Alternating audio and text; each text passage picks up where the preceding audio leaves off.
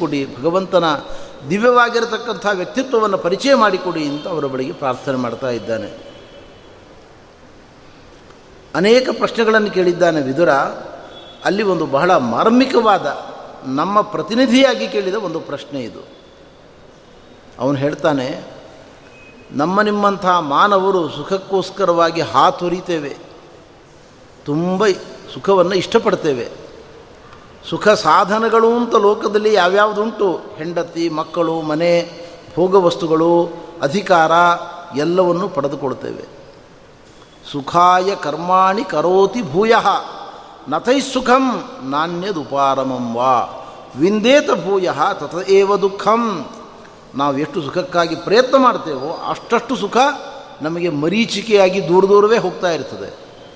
ನಾವು ಏನು ಪ್ರಯತ್ನ ಮಾಡಿದರೂ ಕೂಡ ಸುಖ ನಮಗೆ ದೊರಕುವುದಿಲ್ಲ. ಇದಕ್ಕೆ ಕಾರಣ ಏನು?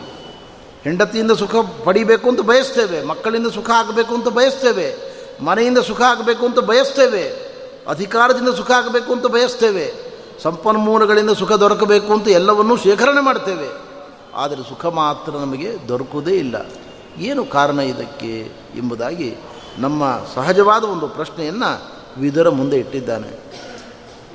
ಆವಾಗ ಮೈತ್ರಿಯರು ಉತ್ತರ ಕೊಡ್ತಾ ಇದ್ದಾರೆ. ಮಗು ವಿದುರ, ಬಹಳ ಸೂಕ್ಷ್ಮವಾದ ಪ್ರಶ್ನೆ ನಿಮಗೆ ಕೇಳಿರ್ತಕ್ಕಂಥದ್ದು ನಮ್ಮಂಥ ಸಾಮಾನ್ಯ ಮಾನವರ ಪರಿಸ್ಥಿತಿ ಹೇಗಿದೆ ಅಂದರೆ, ನಾವು ಒಂದು ಬಂಗಾರದ ಸರವನ್ನು ಕುತ್ತಿಗೆಯಲ್ಲಿ ಹಾಕಿಕೊಂಡದ್ದನ್ನು ಎಲ್ಲೋ ಒಂದು ಕಡೆ ಇಡ್ತೇವೆ. ಎಲ್ಲಿಟ್ಟಿದ್ದೇವೆ ಅಂತ ಮರೆತು ಹೋಗಿದೆ. ಆ ಮರೆತು ಹೋದ ಜಾಗವೊಂದನ್ನು ಬಿಟ್ಟು ಎಲ್ಲ ಕಡೆ ಹುಡುಕ್ತೇವೆ.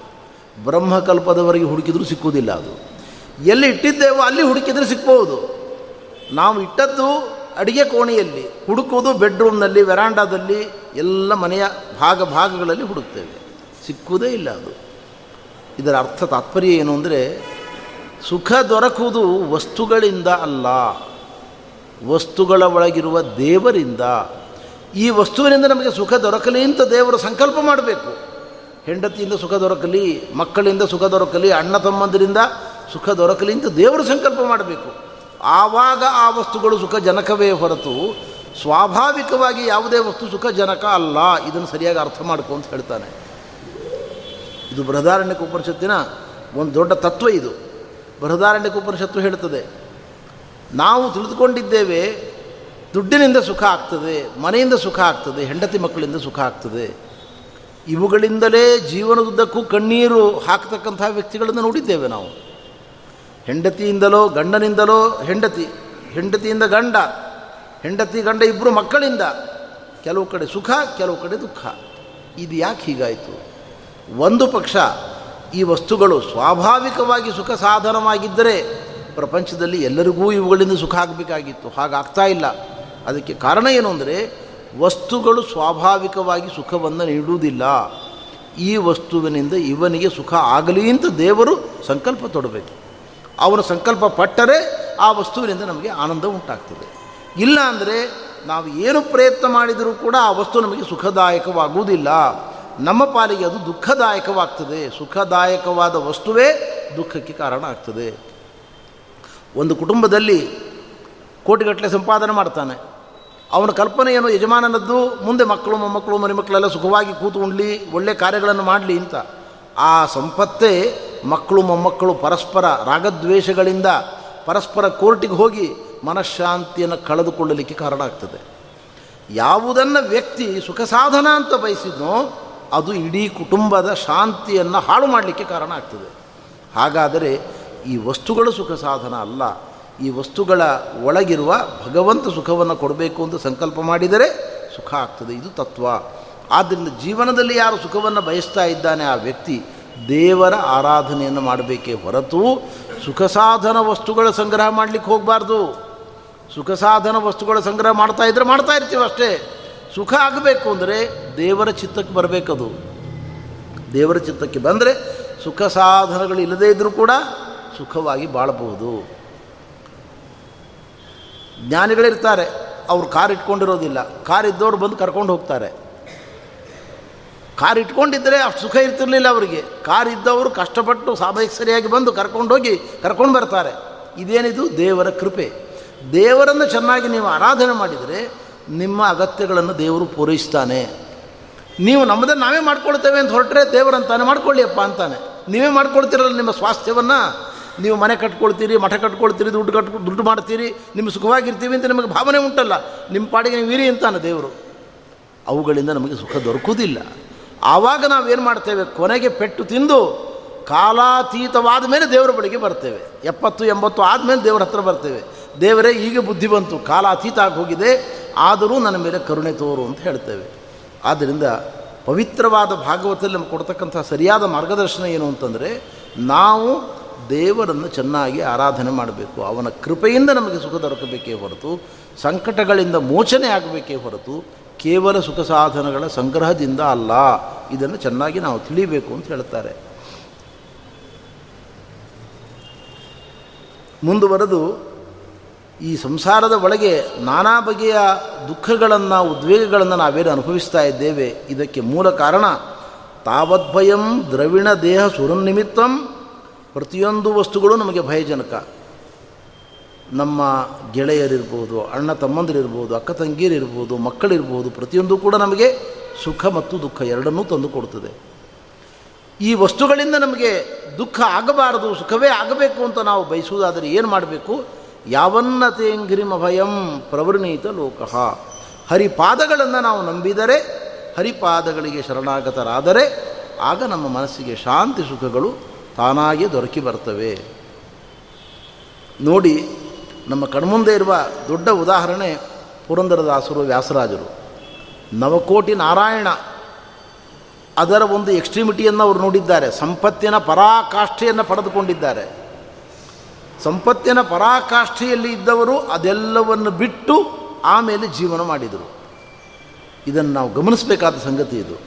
ಒಂದು ಪಕ್ಷ ಮುತ್ತು ರತ್ನ, ಬೆಳ್ಳಿ, ಬಂಗಾರ, ಮನೆ ಮಠಗಳೇ ಸುಖದಾಯಕವಾಗಿದ್ದರೆ ಪುರಂದರದಾಸರು ಅದನ್ನು ಬಿಟ್ಟು ಮೂರ್ಖರಾಗಬೇಕಾಯಿತು. ಸುಖ ದೊರಕಬಾರದು ಹಾಗಿದ್ದರೆ ಅವರಿಗೆ. ಮೊದಲು ಎಷ್ಟು ಸುಖವಾಗಿದ್ದರು ಅದಕ್ಕಿಂತ ನೂರು ಮಡಿ ಸುಖಿಗಳಾಗಿ ಆಮೇಲೆ ಬದುಕಿದ್ದರು ಅವರು. ಹಾಗಿದ್ದರೆ ನಮ್ಮ ಕಲ್ಪನೆ ತಪ್ಪು.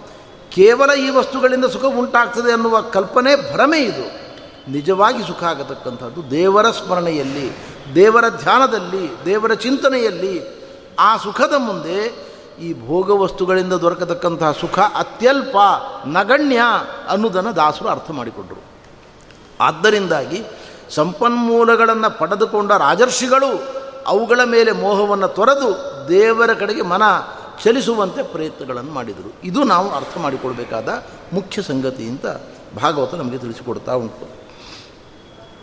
ಮುಂದುವರೆದು ತತ್ವಗಳ ಬಗ್ಗೆ ಪ್ರಶ್ನೆಯನ್ನು ಕೇಳ್ತಾ ಇದ್ದಾನೆ ವಿದುರ. ಮೈತ್ರಿಯರು ಹೇಳ್ತಾರೆ. ಏನು ಮಗು, ನಿನ್ನ ಜಿಜ್ಞಾಸೆ ಏನು? ಸ್ವಾಮಿ, ತತ್ವ ಬಂದು ಅಂತಾರೆ, ಎರಡು ಅಂತಾರೆ, ಮೂರು ಅಂತಾರೆ, ಹತ್ತು ಅಂತಾರೆ, ಹದಿನೈದು ಅಂತಾರೆ, ಇಪ್ಪತ್ತು ಅಂತಾರೆ, ಇಪ್ಪತ್ನಾಲ್ಕು ಅಂತಾರೆ, ಇಪ್ಪತ್ತೈದು ಅಂತಾರೆ, ಇಪ್ಪತ್ತೇಳು ಅಂತಾರೆ. ಏನಿದು? ವಿಚಿತ್ರ ಮಾತುಗಳು, ಜ್ಞಾನಿಗಳದ್ದು. ಹೇಗೆ ಅರ್ಥ ಮಾಡಿಕೊಳ್ಬೇಕು? ಮೈತ್ರಿಯರು ಹೇಳಿದರು, ಎಲ್ಲವೂ ಸರಿ. ಜ್ಞಾನಿಗಳಾಡುವ ಎಲ್ಲ ಮಾತುಗಳೂ ಸರಿ. ಅವರು ಯಾವ ಮಾತನ್ನು ಕೂಡ ತಪ್ಪಾಗಿ ಆಡುವುದಿಲ್ಲ, ಸರಿಯಾದ್ದನ್ನೇ ಹೇಳ್ತಾರೆ. ತತ್ವ ಬಂದು ಅಂತ ಹೇಳ್ತಾರಲ್ಲ, ಅವರ ಅಭಿಪ್ರಾಯ ಏನು ಗೊತ್ತೋ? ಸ್ವತಂತ್ರಂ. ಸ್ವತಂತ್ರ ತತ್ವ ಒಂದೇ ಒಂದು. ಆದ್ದರಿಂದ ತತ್ವ ಒಂದು ಅಂತ ಹೇಳ್ತಾರೆ. ತತ್ವ ಎರಡು ಅಂದರೆ ಸ್ವತಂತ್ರಂ ಅಸ್ವತಂತ್ರಂಚ ದ್ವಿವಿಧಂ ತತ್ವ ಮಿಶ್ಯತೆ. ಅಸ್ವತಂತ್ರ ತತ್ವವನ್ನು ಗಣನೆಗೆ ತೆಗೆದುಕೊಂಡು ತತ್ವ ಎರಡು ಅಂತಾರೆ. ಭಾವಾಭಾವಗಳನ್ನು ಸೇರಿಸಿಕೊಂಡು ನಾಲ್ಕು ಅಂತಾರೆ. ಪುನಃ ಭಾವಪ್ರಭೇದ ಅಭಾವ ಪ್ರಭೇದಗಳನ್ನು ವಿಂಗಡಿಸ್ತಾ ವಿಂಗಡಿಸ್ತಾ ನಂತರದಲ್ಲಿ ತತ್ವಗಳ ಸಂಖ್ಯೆ ದೊಡ್ಡದಾಗ್ತಾ ಹೋಗ್ತದೆ. ಹೀಗೆ ಇಪ್ಪತ್ನಾಲ್ಕು, ಇಪ್ಪತ್ತೈದು ಹೀಗೆ ಗಣನೆ ಮಾಡತಕ್ಕಂಥದ್ದು ಶಾಸ್ತ್ರದಲ್ಲಿ ಉಂಟು ಅಂತ ಹೇಳ್ತಾರೆ ಅದರಲ್ಲಿ ಗಮನಿಸಬೇಕಾಗಿರತಕ್ಕಂಥ ಅಂಶಗಳು ಹೀಗೆ ನಮಗೆ ವ್ಯಾಖ್ಯಾನ ಮಾಡ್ತಾರೆ.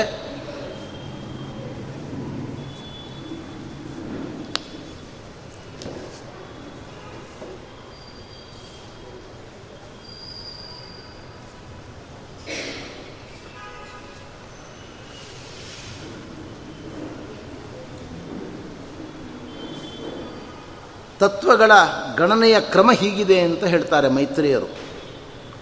ಪಂಚಭೂತಗಳು, ಪಂಚತನ್ಮಾತ್ರಗಳು, ರೂಪರಸಗಂಧ ಸ್ಪರ್ಶಗಳು ಪಂಚ ಜ್ಞಾನೇಂದ್ರಿಯಗಳು ಪಂಚಕರ್ಮೇಂದ್ರಿಯಗಳು, ಇಲ್ಲಿಗೆ ಇಪ್ಪತ್ತಾಯಿತು. ಇಪ್ಪತ್ತೊಂದನೇದು ಮನಸ್ಸು ಇಪ್ಪತ್ತೆರಡನೇದು ಅಹಂಕಾರ ತತ್ವ ಇಪ್ಪತ್ತ್ಮೂರನೇದು ಮಹತ್ತತ್ವ ಇಪ್ಪತ್ನಾಲ್ಕನೇದು ಪ್ರಕೃತಿ, ಇಪ್ಪತ್ತೈದನೆಯವನು ಜೀವ, ಇಪ್ಪತ್ತಾರು ಮಹಾಲಕ್ಷ್ಮಿ ಇಪ್ಪತ್ತೇಳನೇವನು ಶ್ರೀಹರಿ. ಹೀಗೆ ತತ್ವ ಒಂದು ಅಂತ ಆರಂಭ ಮಾಡಿಕೊಂಡು ಇಪ್ಪತ್ತೇಳು ತತ್ವಗಳು ಅಂತ ಪುರಾಣಗಳಲ್ಲಿ ಭಿನ್ನ ಭಿನ್ನವಾದ ಹೇಳಿಕೆಗಳಿದ್ದಾವೆ, ಇವೆಲ್ಲವೂ ವಿವಕ್ಷಾ ವಿಶೇಷದಿಂದ ಹೊರಟಿರ್ತಕ್ಕಂಥದ್ದು. ಎಲ್ಲವೂ ಸರಿ ಎಂಬುದಾಗಿ ಮೈತ್ರಿಯರು ನಮಗೆ ಉಪದೇಶವನ್ನು ಮಾಡಿದ್ದಾರೆ. ಮುಂದುವರೆದು ಅವರು ಹೇಳ್ತಾ ಇದ್ದಾರೆ, ನಾನು ಏನು ನಿನಗೆ ತತ್ವರಹಸ್ಯಗಳನ್ನು ಈಗ ಉಪದೇಶ ಮಾಡ್ತಾ ಇದ್ದೇನೆ, ಇದೆಲ್ಲವೂ ಕೂಡ ಸೃಷ್ಟಿ ಪ್ರಕ್ರಿಯೆಗೆ ಸಂಬಂಧಪಟ್ಟದ್ದಿರಲಿ, ಎಲ್ಲವೂ ಕೂಡ ಆದಿಪುರುಷನಾದ ನಾರಾಯಣನಿಂದ ಬಂದಿರತಕ್ಕಂಥ ಒಂದು ತತ್ವಜ್ಞಾನ ಇದು ಅಂತ ಹೇಳ್ತಾ ಇದ್ದಾರೆ. ಮೊಟ್ಟ ಮೊದಲಿಗೆ ನಾರಾಯಣ ಈ ತತ್ವ ರಹಸ್ಯಗಳನ್ನು ಶೇಷದೇವರಿಗೆ ಉಪದೇಶ ಮಾಡಿದ. ಇದು ಪರಂಪರೆ. ಅವರು ಸನತ್ ಕುಮಾರರಿಗೆ ಹೇಳಿದರು. ಸನತ್ ಕುಮಾರರು ಸಾಂಖ್ಯಾಯನರಿಗೆ ಹೇಳಿದರು. ಅವರಿಂದ ಪರಾಶರರಿಗೆ ಈ ಜ್ಞಾನ ದೊರಕಿತು. ಪರಾಶರರು ಮೈತ್ರೇಯರಿಗೆ ಉಪದೇಶ ಮಾಡಿದರು. ಮೈತ್ರೇಯರಿಂದ ಈಗ ನೀನು ವಿದುರ ಪಡೆದುಕೊಳ್ತಾ ಇದ್ದಿ. ಹೀಗೆ ಒಂದು ಜ್ಞಾನದ ಪರಂಪರೆಯ ಮೂಲ ಪುರುಷ ನಾರಾಯಣ. ಅದಕ್ಕೆ ತೇನೇ ಬ್ರಹ್ಮಹೃದ ಯ ಆದಿ ಕವಯೇ ಈ ಜ್ಞಾನದ ಪರಂಪರೆ ನಾರಾಯಣನಿಂದಲೇ ಬ್ರಹ್ಮಾದಿ ದೇವತೆಗಳ ಮೂಲಕ ಇಡೀ ಜಗತ್ತಿಗೆ ಹರಿದು ಬಂದಿದೆ. ಅದನ್ನು ನಾವು ಚೆನ್ನಾಗಿ ಅರ್ಥ ಮಾಡಿಕೊಳ್ಬೇಕು. ಪರಮಾತ್ಮ ಜಗತ್ ಸೃಷ್ಟಿಯನ್ನು ಮಾಡಲಿಕ್ಕೆ ಸಂಕಲ್ಪವನ್ನು ಮಾಡಿ ಮೊದಲು ಬ್ರಹ್ಮದೇವರಿಗೆ ಜನ್ಮವನ್ನು ಕೊಟ್ಟ. ಬ್ರಹ್ಮದೇವರು ಜನ್ಮವನ್ನು ಪಡೆದುಕೊಂಡರು ಹರಿಕರುಣೆಯಿಂದ. ಎಲ್ಲ ಹತ್ತು ದಿಕ್ಕುಗಳನ್ನು ನೋಡ್ತಾ ಇದ್ದಾರೆ. ಎಲ್ಲಿ ನೋಡಿದರೂ ಜಲ, ನೀರು ಮಾತ್ರ ಕಾಣ್ತಾ ಉಂಟು. ಬೇರೆ ಏನು ಕಾಣ್ತಾ ಇಲ್ಲ ಅವರಿಗೆ. ಏನು ಮಾಡಬೇಕು ಅಂತ ತೋಚಲಿಲ್ಲ. ದಿಗ್ಮೂಢರಾಗಿಬಿಟ್ರು ದಿಗ್ಮೂಢರಾದ ಬ್ರಹ್ಮದೇವರಿಗೆ ಭಗವಂತ ಒಂದು ಆದೇಶವನ್ನು ಕೊಟ್ಟ. ಏನು ಆದೇಶವನ್ನು ಕೊಟ್ಟ? ನನ್ನ ಸ್ಮರಣೆ ಮಾಡು. ಹರಿಸ್ಮೃತಿ ಸರ್ವ ವಿಪದ್ವಿಮೋಚಿನಿ. ಹರಿಯ ಸ್ಮರಣೆ ಮಾಡಿದರೆ ಎಲ್ಲ ವಿಪತ್ತುಗಳು ತಾನಾಗಿ ದೂರವಾಗ್ತವೆ. ಸೂರ್ಯೋದಯವಾದಾಗ ಕತ್ತಲೆ ಹೇಳ ಹೆಸರಿಲ್ಲದೆ ಓಡಿ ಹೋಗುವಂತೆ ಹರಿಸ್ಮರಣೆಯಿಂದ ಎಲ್ಲ ಸಮಸ್ಯೆಗಳಿಗೆ ಪರಿಹಾರ ದೊರಕ್ತದೆ. ಹಾಗೆ ಬ್ರಹ್ಮದೇವರು ಯಾವಾಗ ಪರಮಾತ್ಮನ ಚಿಂತನೆಯನ್ನು ಮಾಡಲಿಕ್ಕೆ ಪ್ರಾರಂಭ ಮಾಡಿದರು, ಆವಾಗ ಭಗವಂತ ಅವರಿಗೆ ದರ್ಶನವನ್ನು ಕೊಟ್ಟ, ಅನುಗ್ರಹವನ್ನು ಮಾಡಿದ, ತತ್ವೋಪದೇಶವನ್ನು ಮಾಡಿದ. ಆ ಪ್ರಸಂಗದಲ್ಲಿ ಒಂದು ವಾಕ್ಯ ಉಂಟು. ಭಾಗವತದಲ್ಲಿ ಬರ್ತಕ್ಕಂಥ ಒಂದು ಪದ್ಯ ಬ್ರಹ್ಮದೇವರು ಸ್ತೋತ್ರ ಮಾಡುವಾಗ. ಸ್ವಾಮಿಯನ್ನು ನಿನಗೆ ನಾನು ನಮಸ್ಕಾರ ಮಾಡ್ತಾ ಇದ್ದೇನೆ ಅಂತಾರೆ ಬ್ರಹ್ಮದೇವರು. ಎಂಥವನು ನೀನು? ಬೋಧ ಧಿಷಣಾಯ ಜ್ಞಾನದ ಸಾಕಾರ ಮೂರ್ತಿ ಜ್ಞಾನರೂಪಿಯಾಗಿರ್ತಕ್ಕಂಥವನು, ವಿಜ್ಞಾನಮಯನಾಗಿರ್ತಕ್ಕಂಥವನು. ಇದು ಹೇಗೆ ಸ್ವಾಭಾವಿಕವಾದ ಜ್ಞಾನ, ಸಹಜವಾದ ಜ್ಞಾನ, ನಿನ್ನ ಸಾಮರ್ಥ್ಯದಿಂದ ಜ್ಞಾನವೇ ಶರೀರವಾಗಿ ಉಳ್ಳವನು. ವಿಶ್ವೋದಯ ಸ್ಥಿತಿರಯೇಶು ನಿಮಿತ್ತ ಲೀಲಾರಾಮಾಯತೆ ನಮ ಇದಂ ಚಕ್ರಮೇ ಈಶ್ವರಾಯ. ಈ ವಿಶ್ವದ ಹುಟ್ಟು, ರಕ್ಷಣೆ, ಕೊನೆ ಎಲ್ಲವನ್ನೂ ನೀನು ಮಾಡ್ತಾ ಇದ್ದಿ. ಅಂಥ ಅನಾಯಾಸವಾಗಿ ಜಗದ್ವ್ಯಾಪಾರವನ್ನು ನಡೆಸುವ ನಿನಗೆ ನನ್ನ ನಮಸ್ಕಾರಗಳು. ಇದರ ಜೊತೆಗೆ ಒಂದು ವಿಶೇಷನೂ ಉಂಟು ಇಲ್ಲಿ. ನಿಪೀತ ಭೇದ ಮೋಹಾಯ. ನಿನಗೆ ಭೇದ ಮೋಹ ಇಲ್ಲ. ಭೇದವೆಂಬತಕ್ಕಂತಹ ಮೋಹವನ್ನು ನೀನು ಜೀರ್ಣಿಸಿಕೊಂಡು ಬಿಟ್ಟಿದ್ದಿ ಅನ್ನುವ ಮಾತು ಭಾಗವತದಲ್ಲಿದೆ.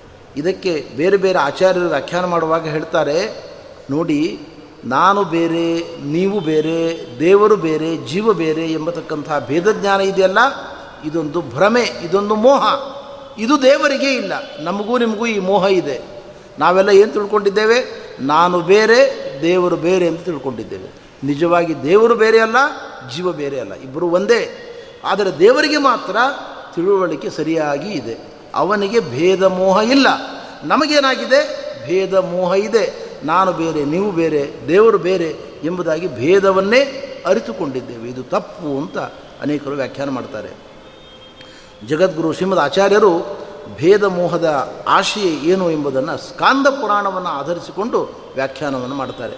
ಆಚಾರ್ಯರು ಹೇಳ್ತಾರೆ, ಈಶಸ್ಯ ಅಪೂರ್ಣತಾ ಜ್ಞಾನಂ ವಿಷ್ಣೋರನ್ಯಸ್ಯ ಚೇಷತ ಭೇದಸ್ತಸ್ಯಾವತಾರೇಶು ಜೀವಸ್ಯ ಈಶತ್ವಮೇವ ಚ ತಥಾ ಜೀವತ್ವಮೀಶಸ್ಯ ಜಡಾಭೇದಸ್ತಯೋರಪಿ ಭೇದಮೋಹ ಇತಿ ಪ್ರೋಕ್ತಃ. ಸಸದಾ ನಹರೌ ಕ್ವಚಿತ್ ಅನ್ಯೇಷಾಂತ ಪ್ರಸಾದೇನ ಶನೀರ್ಯಾತಿ ಸತಾಮಪಿ. ಈ ಭೇದಮೋಹ ಎಂಬತಕ್ಕಂಥದ್ದು ಜ್ಞಾನಿಗಳಿಗೂ ಆಗಾಗ ಪೀಡಿಸ್ತಾ ಇರ್ತದೆ. ಇದು ಹರಿ ಕರುಣೆಯಿಂದ ದೂರವಾಗಬೇಕಾಗಿರತಕ್ಕಂಥದ್ದು. ಏನು ಭೇದಮೋಹ ಅಂದರೆ ಪರಮಾತ್ಮನನ್ನು ಅಪೂರ್ಣ ಅಂತ ತಿಳಿದುಕೊಳ್ತಕ್ಕಂಥದ್ದು ನೋಡಿ, ಭಾಗವತ ಪ್ರಥಮಸ್ಕಂದದಲ್ಲಿ ಒಂದು ವಾಕ್ಯ ಇದೆ. ಕೃಷ್ಣಸ್ತು ಭಗವಾನ್ ಸ್ವಯಂ ಅಂತ ವಾಕ್ಯ. ಇದಕ್ಕೆ ಬಹಳ ಪ್ರಸಿದ್ಧರಾಗಿರತಕ್ಕಂಥ ಭಾರತ ದೇಶದ ಭಾಗವತ ವ್ಯಾಖ್ಯಾನ ಮಾಡಿದ ವಲ್ಲಭಾಚಾರ್ಯರು ಹೇಳ್ತಾರೆ, ಕೃಷ್ಣ ಒಂದೇ ಪೂರ್ಣಾವತಾರ, ಬೇರೆ ಎಲ್ಲ ಅವತಾರಗಳು ಕೂಡ ಅಪೂರ್ಣ ಅವತಾರಗಳು ಪರಿಪೂರ್ಣವಾದ ಅವತಾರ ಅಂದರೆ ಒಂದೇ ಒಂದು, ಅದು ಕೃಷ್ಣ. ಕೃಷ್ಣಸ್ತು ಭಗವಾನ್ ಸ್ವಯಂ. ಅಂದರೆ ಭಗವಂತನ ಅನೇಕ ಅವತಾರಗಳಿದ್ದಾವೆ. ವಿಶಿಷ್ಟಾದ್ವೈತ ಪರಂಪರೆಯಲ್ಲಿ ಯತೀಂದ್ರ ಮತ ದೀಪಿಕಾ ಅಂತ ಒಂದು ಗ್ರಂಥ ಇದೆ. ಆ ಗ್ರಂಥದಲ್ಲಿ ವ್ಯಾಸ, ಪರಶುರಾಮ ಮೊದಲಾದ ಅವತಾರಗಳು, ಗೌಣ ಪ್ರಾದುರ್ಭಾವಗಳು, ಅವುಗಳು ಪೂರ್ಣಾವತಾರಗಳಲ್ಲ ಎಂಬತಕ್ಕಂಥ ವಿವರಣೆ ಇದೆ. ಹಾಗಾದರೆ ಇಂತಹ ಮೋಹಕವಾದ ಮಾತುಗಳಿಗೆ ಬೇಕಾಗುವ ಮೂಲ ಸರಕು ಪುರಾಣಗಳಲ್ಲಿಯೇ ಉಂಟು. ಪುರಾಣಗಳನ್ನು ನೋಡುವಾಗ ನಮಗೆ ಕೆಲವು ಅವತಾರಗಳು ಪೂರ್ಣ, ಕೆಲವು ಅಪೂರ್ಣ, ಕೆಲವು ಅವತಾರಗಳಲ್ಲಿ ದೋಷಗಳಿದ್ದಾವೆ ಎಂಬ ಭಾವನೆಗೆ ಆಸ್ಪದ ಇದೆ. ಆದ್ದರಿಂದ ಅನೇಕ ದಾರ್ಶನಿಕರು ಆ ರೀತಿಯ ವಾದಗಳನ್ನು ಮಂಡಿಸಿದ್ದಾರೆ. ಆದ್ದರಿಂದ ಕೆಲವು ಅವತಾರಗಳು ಪೂರ್ಣ ಅಲ್ಲ ಅಂತ ಕೆಲವರಿಗೆ ಭಾವನೆ ಉಂಟು. ಹಾಗೆ ನಾವು ಪರಮಾತ್ಮನಲ್ಲಿ ದೋಷವನ್ನು ಚಿಂತನೆ ಮಾಡತಕ್ಕಂಥದ್ದು ಇದು ಒಂದು ಭೇದ ಮೋಹ ಏನಿದು ಭೇದ ಮೋಹ ಭೇದ ಮೋಹ ಅಂದರೆ ಏನಿದು? ಇದರ ಬಗ್ಗೆ ಒಂದು ಸಣ್ಣ ವಿವರಣೆಯನ್ನು ಕೊಡ್ತೇನೆ. ಭಗವತ್ಪಾದಾಚಾರ್ಯರು ಮಾಂಡುಕ್ಯ ಭಾಷ್ಯದಲ್ಲಿ ಹೇಳ್ತಾರೆ. ಭೇದಜ್ಞಾನ ಮೋಹ ಆಗ್ತದೆ, ಭ್ರಾಂತಿ ಆಗ್ತದೆ. ಇದರ ಅರ್ಥ ಏನು? ವಸ್ತು ಹೇಗುಂಟೋ ಹಾಗೆ ತಿಳಿದುಕೊಳ್ಳುವುದು ಅದ್ವೈತ ಜ್ಞಾನ, ಅಭೇದ ಜ್ಞಾನ. ವಸ್ತು ಇರುವುದಕ್ಕಿಂತ ವಿಪರೀತವಾಗಿ ತಿಳಿದುಕೊಳ್ಳುವುದು ಭೇದ ಜ್ಞಾನ, ದ್ವೈತ ಜ್ಞಾನ. ಇದನ್ನು ನಾವು ಎಂದು ಗಳಿಸಬಾರದು. ವಸ್ತು ಹೇಗಿದೆಯೋ ಅದನ್ನು ಹಾಗೆ ತಿಳಿದುಕೊಳ್ಳುವುದು ಅದ್ವೈತ ಜ್ಞಾನ. ವಸ್ತು ಭಗವಂತ, ಅನಂತ ಗುಣ ಪರಿಪೂರ್ಣ. ಅವನನ್ನು ನಾವು ದೋಷವುಳ್ಳವನು ಅಂತ ತಿಳಿದುಕೊಳ್ಳುವುದಿದೆಯಲ್ಲ, ಇದು ವಸ್ತುವಿನ ಬಗ್ಗೆ ತಪ್ಪು ತಿಳುವಳಿಕೆ. ಇದನ್ನು ಭೇದ ಜ್ಞಾನ, ದ್ವೈತ ಜ್ಞಾನ ಅಂತ ಶಾಸ್ತ್ರಗಳು ಕರೆದಿದ್ದಾವೆ. ಇದನ್ನು ನಿಂದನೆ ಮಾಡ್ತಾ ಇದ್ದಾರೆ ಇಲ್ಲಿ. ಇದು ಒಂದು. ಎರಡನೆಯದ್ದು ಬಹಳ ಮುಖ್ಯವಾಗಿರತಕ್ಕಂಥದ್ದು ಭೇದಸ್ತಸ್ಯ ಅವತ ವಿಷ್ಣೋರನ್ಯಸ್ಯ ಚ ಈಶತ. ಪರಮಾತ್ಮನಿಗಿಂತ ಬೇರೆ ಇನ್ನೊಬ್ಬ ಸರ್ವೋತ್ತಮ ದೇವತೆ ಇದ್ದಾನೆ, ಅದು ಚತುರ್ಮುಖ ಆಗಿರ್ಬೋದು ರುದ್ರ ಆಗಿರ್ಬೋದು ಗಣಪತಿ ಆಗಿರ್ಬೋದು ಬೇರೆ ಯಾವುದೋ ದೇವತೆ ಆಗಿರ್ಬೋದು ಹೀಗೆ ಕಲ್ಪನೆ ಮಾಡಿಕೊಳ್ಳುವುದು ಕೂಡ ಒಂದರ್ಥದಲ್ಲಿ ಭೇದ ಮೋಹ ಮೂರನೇದ್ದು ಅವನ ಅವತಾರಗಳಲ್ಲಿ ಭೇದ ಚಿಂತನೆ. ವೇದವ್ಯಾಸ ಅವತಾರ ಉಂಟಲ್ಲ, ಅದು ಜ್ಞಾನ ಕೊಡಲಿಕ್ಕೆ ಹುಟ್ಟಿದ ಅವತಾರ. ಅದರಲ್ಲಿ ಒಳ್ಳೆ ಜ್ಞಾನ ಇದೆ, ಆದರೆ ಬಲ ಇಲ್ಲ. ರಾಮನಿಗೆ ಬಲ ಇದೆ, ಕೃಷ್ಣನಿಗೆ ಬಲ ಇದೆ, ಜ್ಞಾನ ಇಲ್ಲ. ಹೀಗೆ ಕಲ್ಪನೆ ಮಾಡಿಕೊಳ್ಳೋದು ಅಂದರೆ ಒಂದೊಂದು ಅವತಾರಗಳಲ್ಲಿ ಒಂದೊಂದು ಸಾಮರ್ಥ್ಯ ಮಾತ್ರ ಉಂಟು. ಎಲ್ಲ ಅವತಾರಗಳು ಪೂರ್ಣ ಎಂಬ ಕಲ್ಪನೆಯನ್ನು ಹೊರತುಪಡಿಸಿ ಆಲೋಚನೆಯನ್ನು ಮಾಡತಕ್ಕಂಥದ್ದು. ಅವತಾರಗಳಲ್ಲಿ ಭೇದ ಚಿಂತನೆ, ಅಸಾಮರ್ಥ್ಯ ಚಿಂತನೆ, ಇದು ಕೂಡ ಒಂದು ರೀತಿಯಲ್ಲಿ ಭೇದ ಮೋಹ. ಇನ್ನು ಜೀವಸ್ಯ ಈಶತ್ವಮೇವಚ ಜೀವನನ್ನು ತೋರಿಸಿ ಈಶ್ವರ ಅಂತ ಹೇಳೋದು ನೋಡಿ, ಭಾಗವತ ಪ್ರಥಮ ಸ್ಕಂದದಲ್ಲಿ ಪೃಥುಚಕ್ರವರ್ತಿಯನ್ನು ವರ್ಣನೆ ಮಾಡುವಾಗ ಭಾಗವತ ಹೇಳುತ್ತದೆ, ಪರಮಾತ್ಮನ ಅವತಾರ ಅಂತ. ಪೃಥುಚಕ್ರವರ್ತಿ, ಪರಮಾತ್ಮನ ಅವತಾರ, ಇಂಥ ಮೋಹಕವಾದ ಮಾತುಗಳು ಭಾಗವತ ಗ್ರಂಥಗಳಲ್ಲಿ, ಬೇರೆ ಬೇರೆ ಪುರಾಣಗಳಲ್ಲಿ ತುಂಬ ಉಂಟು. ಜೀವನನ್ನು ತೋರಿಸಿ ದೇವರು ಅಂತ ಹೇಳ್ತಾರೆ. ಹಾಗೆ ದೇವರನ್ನು ತೋರಿಸಿ ಜೀವ ಅಂತ ಹೇಳ್ತಾರೆ. ಮಹಿದಾಸ ಐತರೇ ರೂಪಿಯಾದ ಪರಮಾತ್ಮನನ್ನು ವರ್ಣನೆ ಮಾಡುವಾಗ ಪುರಾಣಗಳಲ್ಲಿ ಇವನು ಒಬ್ಬ ದಾಸಿಪುತ್ರ, ಒಬ್ಬ ಸಾಮಾನ್ಯ ವ್ಯಕ್ತಿ ಎಂಬತಕ್ಕಂಥ ವಿವರಣೆ ಪುರಾಣಗಳಲ್ಲಿ ಉಂಟು. ಆದ್ದರಿಂದ ಮೊದಲ ಬಾರಿಗೆ ಆಚಾರ್ಯರು ಅವನು ಸರ್ವೋತ್ತಮನಾದ ನಾರಾಯಣ, ನಾರಾಯಣನೇ ಐತರೆಯನಾಗಿ, ಮಹಿದಾಸನಾಗಿ ಅವತಾರ ಮಾಡಿ ಬಂದದ್ದು ಎಂಬುದನ್ನು ಐತರೆಯ ಆರಣ್ಯಕ ಭಾಷ್ಯದಲ್ಲಿ ವ್ಯಾಖ್ಯಾನ ಮಾಡ್ತಾ ಹೇಳ್ತಾರೆ ಈ ಪ್ರಮೇಯವನ್ನು.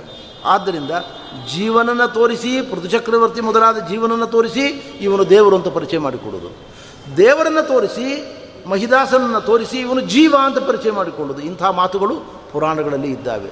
ಆದ್ದರಿಂದ ನಾವು ಜೀವನನ್ನು ದೇವರು ಅಂತ ತಿಳ್ಕೊಳ್ತೇವೆ, ದೇವರನ್ನು ಜೀವ ಅಂತ ತಿಳ್ಕೊಳ್ತೇವೆ. ಇದೆರಡೂ ಕೂಡ ಭೇದಮೋಹ. ಆಮೇಲೆ ಜಡಾಭೇದ ತಯೋರಪಿ. ಪರಮಾತ್ಮನಿಗೂ ಜಡಕ್ಕೂ ಅಭೇದವನ್ನು ಚಿಂತನೆ ಮಾಡುವುದು. ನಾವು ನೋಡಿ ಉಡುಪಿಯ ಕೃಷ್ಣನನ್ನು ನೋಡ್ತೇವೆ. ತಿರುಪತಿಯ ಶ್ರೀನಿವಾಸನನ್ನು ನೋಡ್ತೇವೆ. ಆ ಜಡ ಪ್ರತಿಮೆಯನ್ನೇ ದೇವರು ಅಂತ ತಿಳ್ಕೊಳ್ತೇವೆ ಬಹಳ ಪ್ರಸಂಗಗಳಲ್ಲಿ. ಆ ಪ್ರತಿಮೆಯ ಒಳಗೆ ಚಿದಾನಂದಮಯನಾದ ಪರಮಾತ್ಮ ಇದ್ದಾನೆ ಎಂಬುದನ್ನು ನಾವು ಅರ್ಥ ಮಾಡಿಕೊಳ್ಳುವುದಿಲ್ಲ.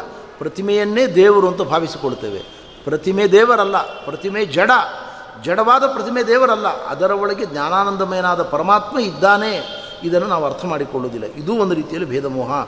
ಇಂಥ ಭೇ ಭೇದ ಮೋಹವನ್ನು ದೇವರ ವಿಷಯದಲ್ಲಿ ನಾವು ಎಂದಿಗೂ ಮಾಡಬಾರ್ದು ಎಂಬುದಾಗಿ ಸ್ಪಷ್ಟವಾಗಿ ನಿರೂಪಣೆ ಮಾಡಿದ್ದಾರೆ.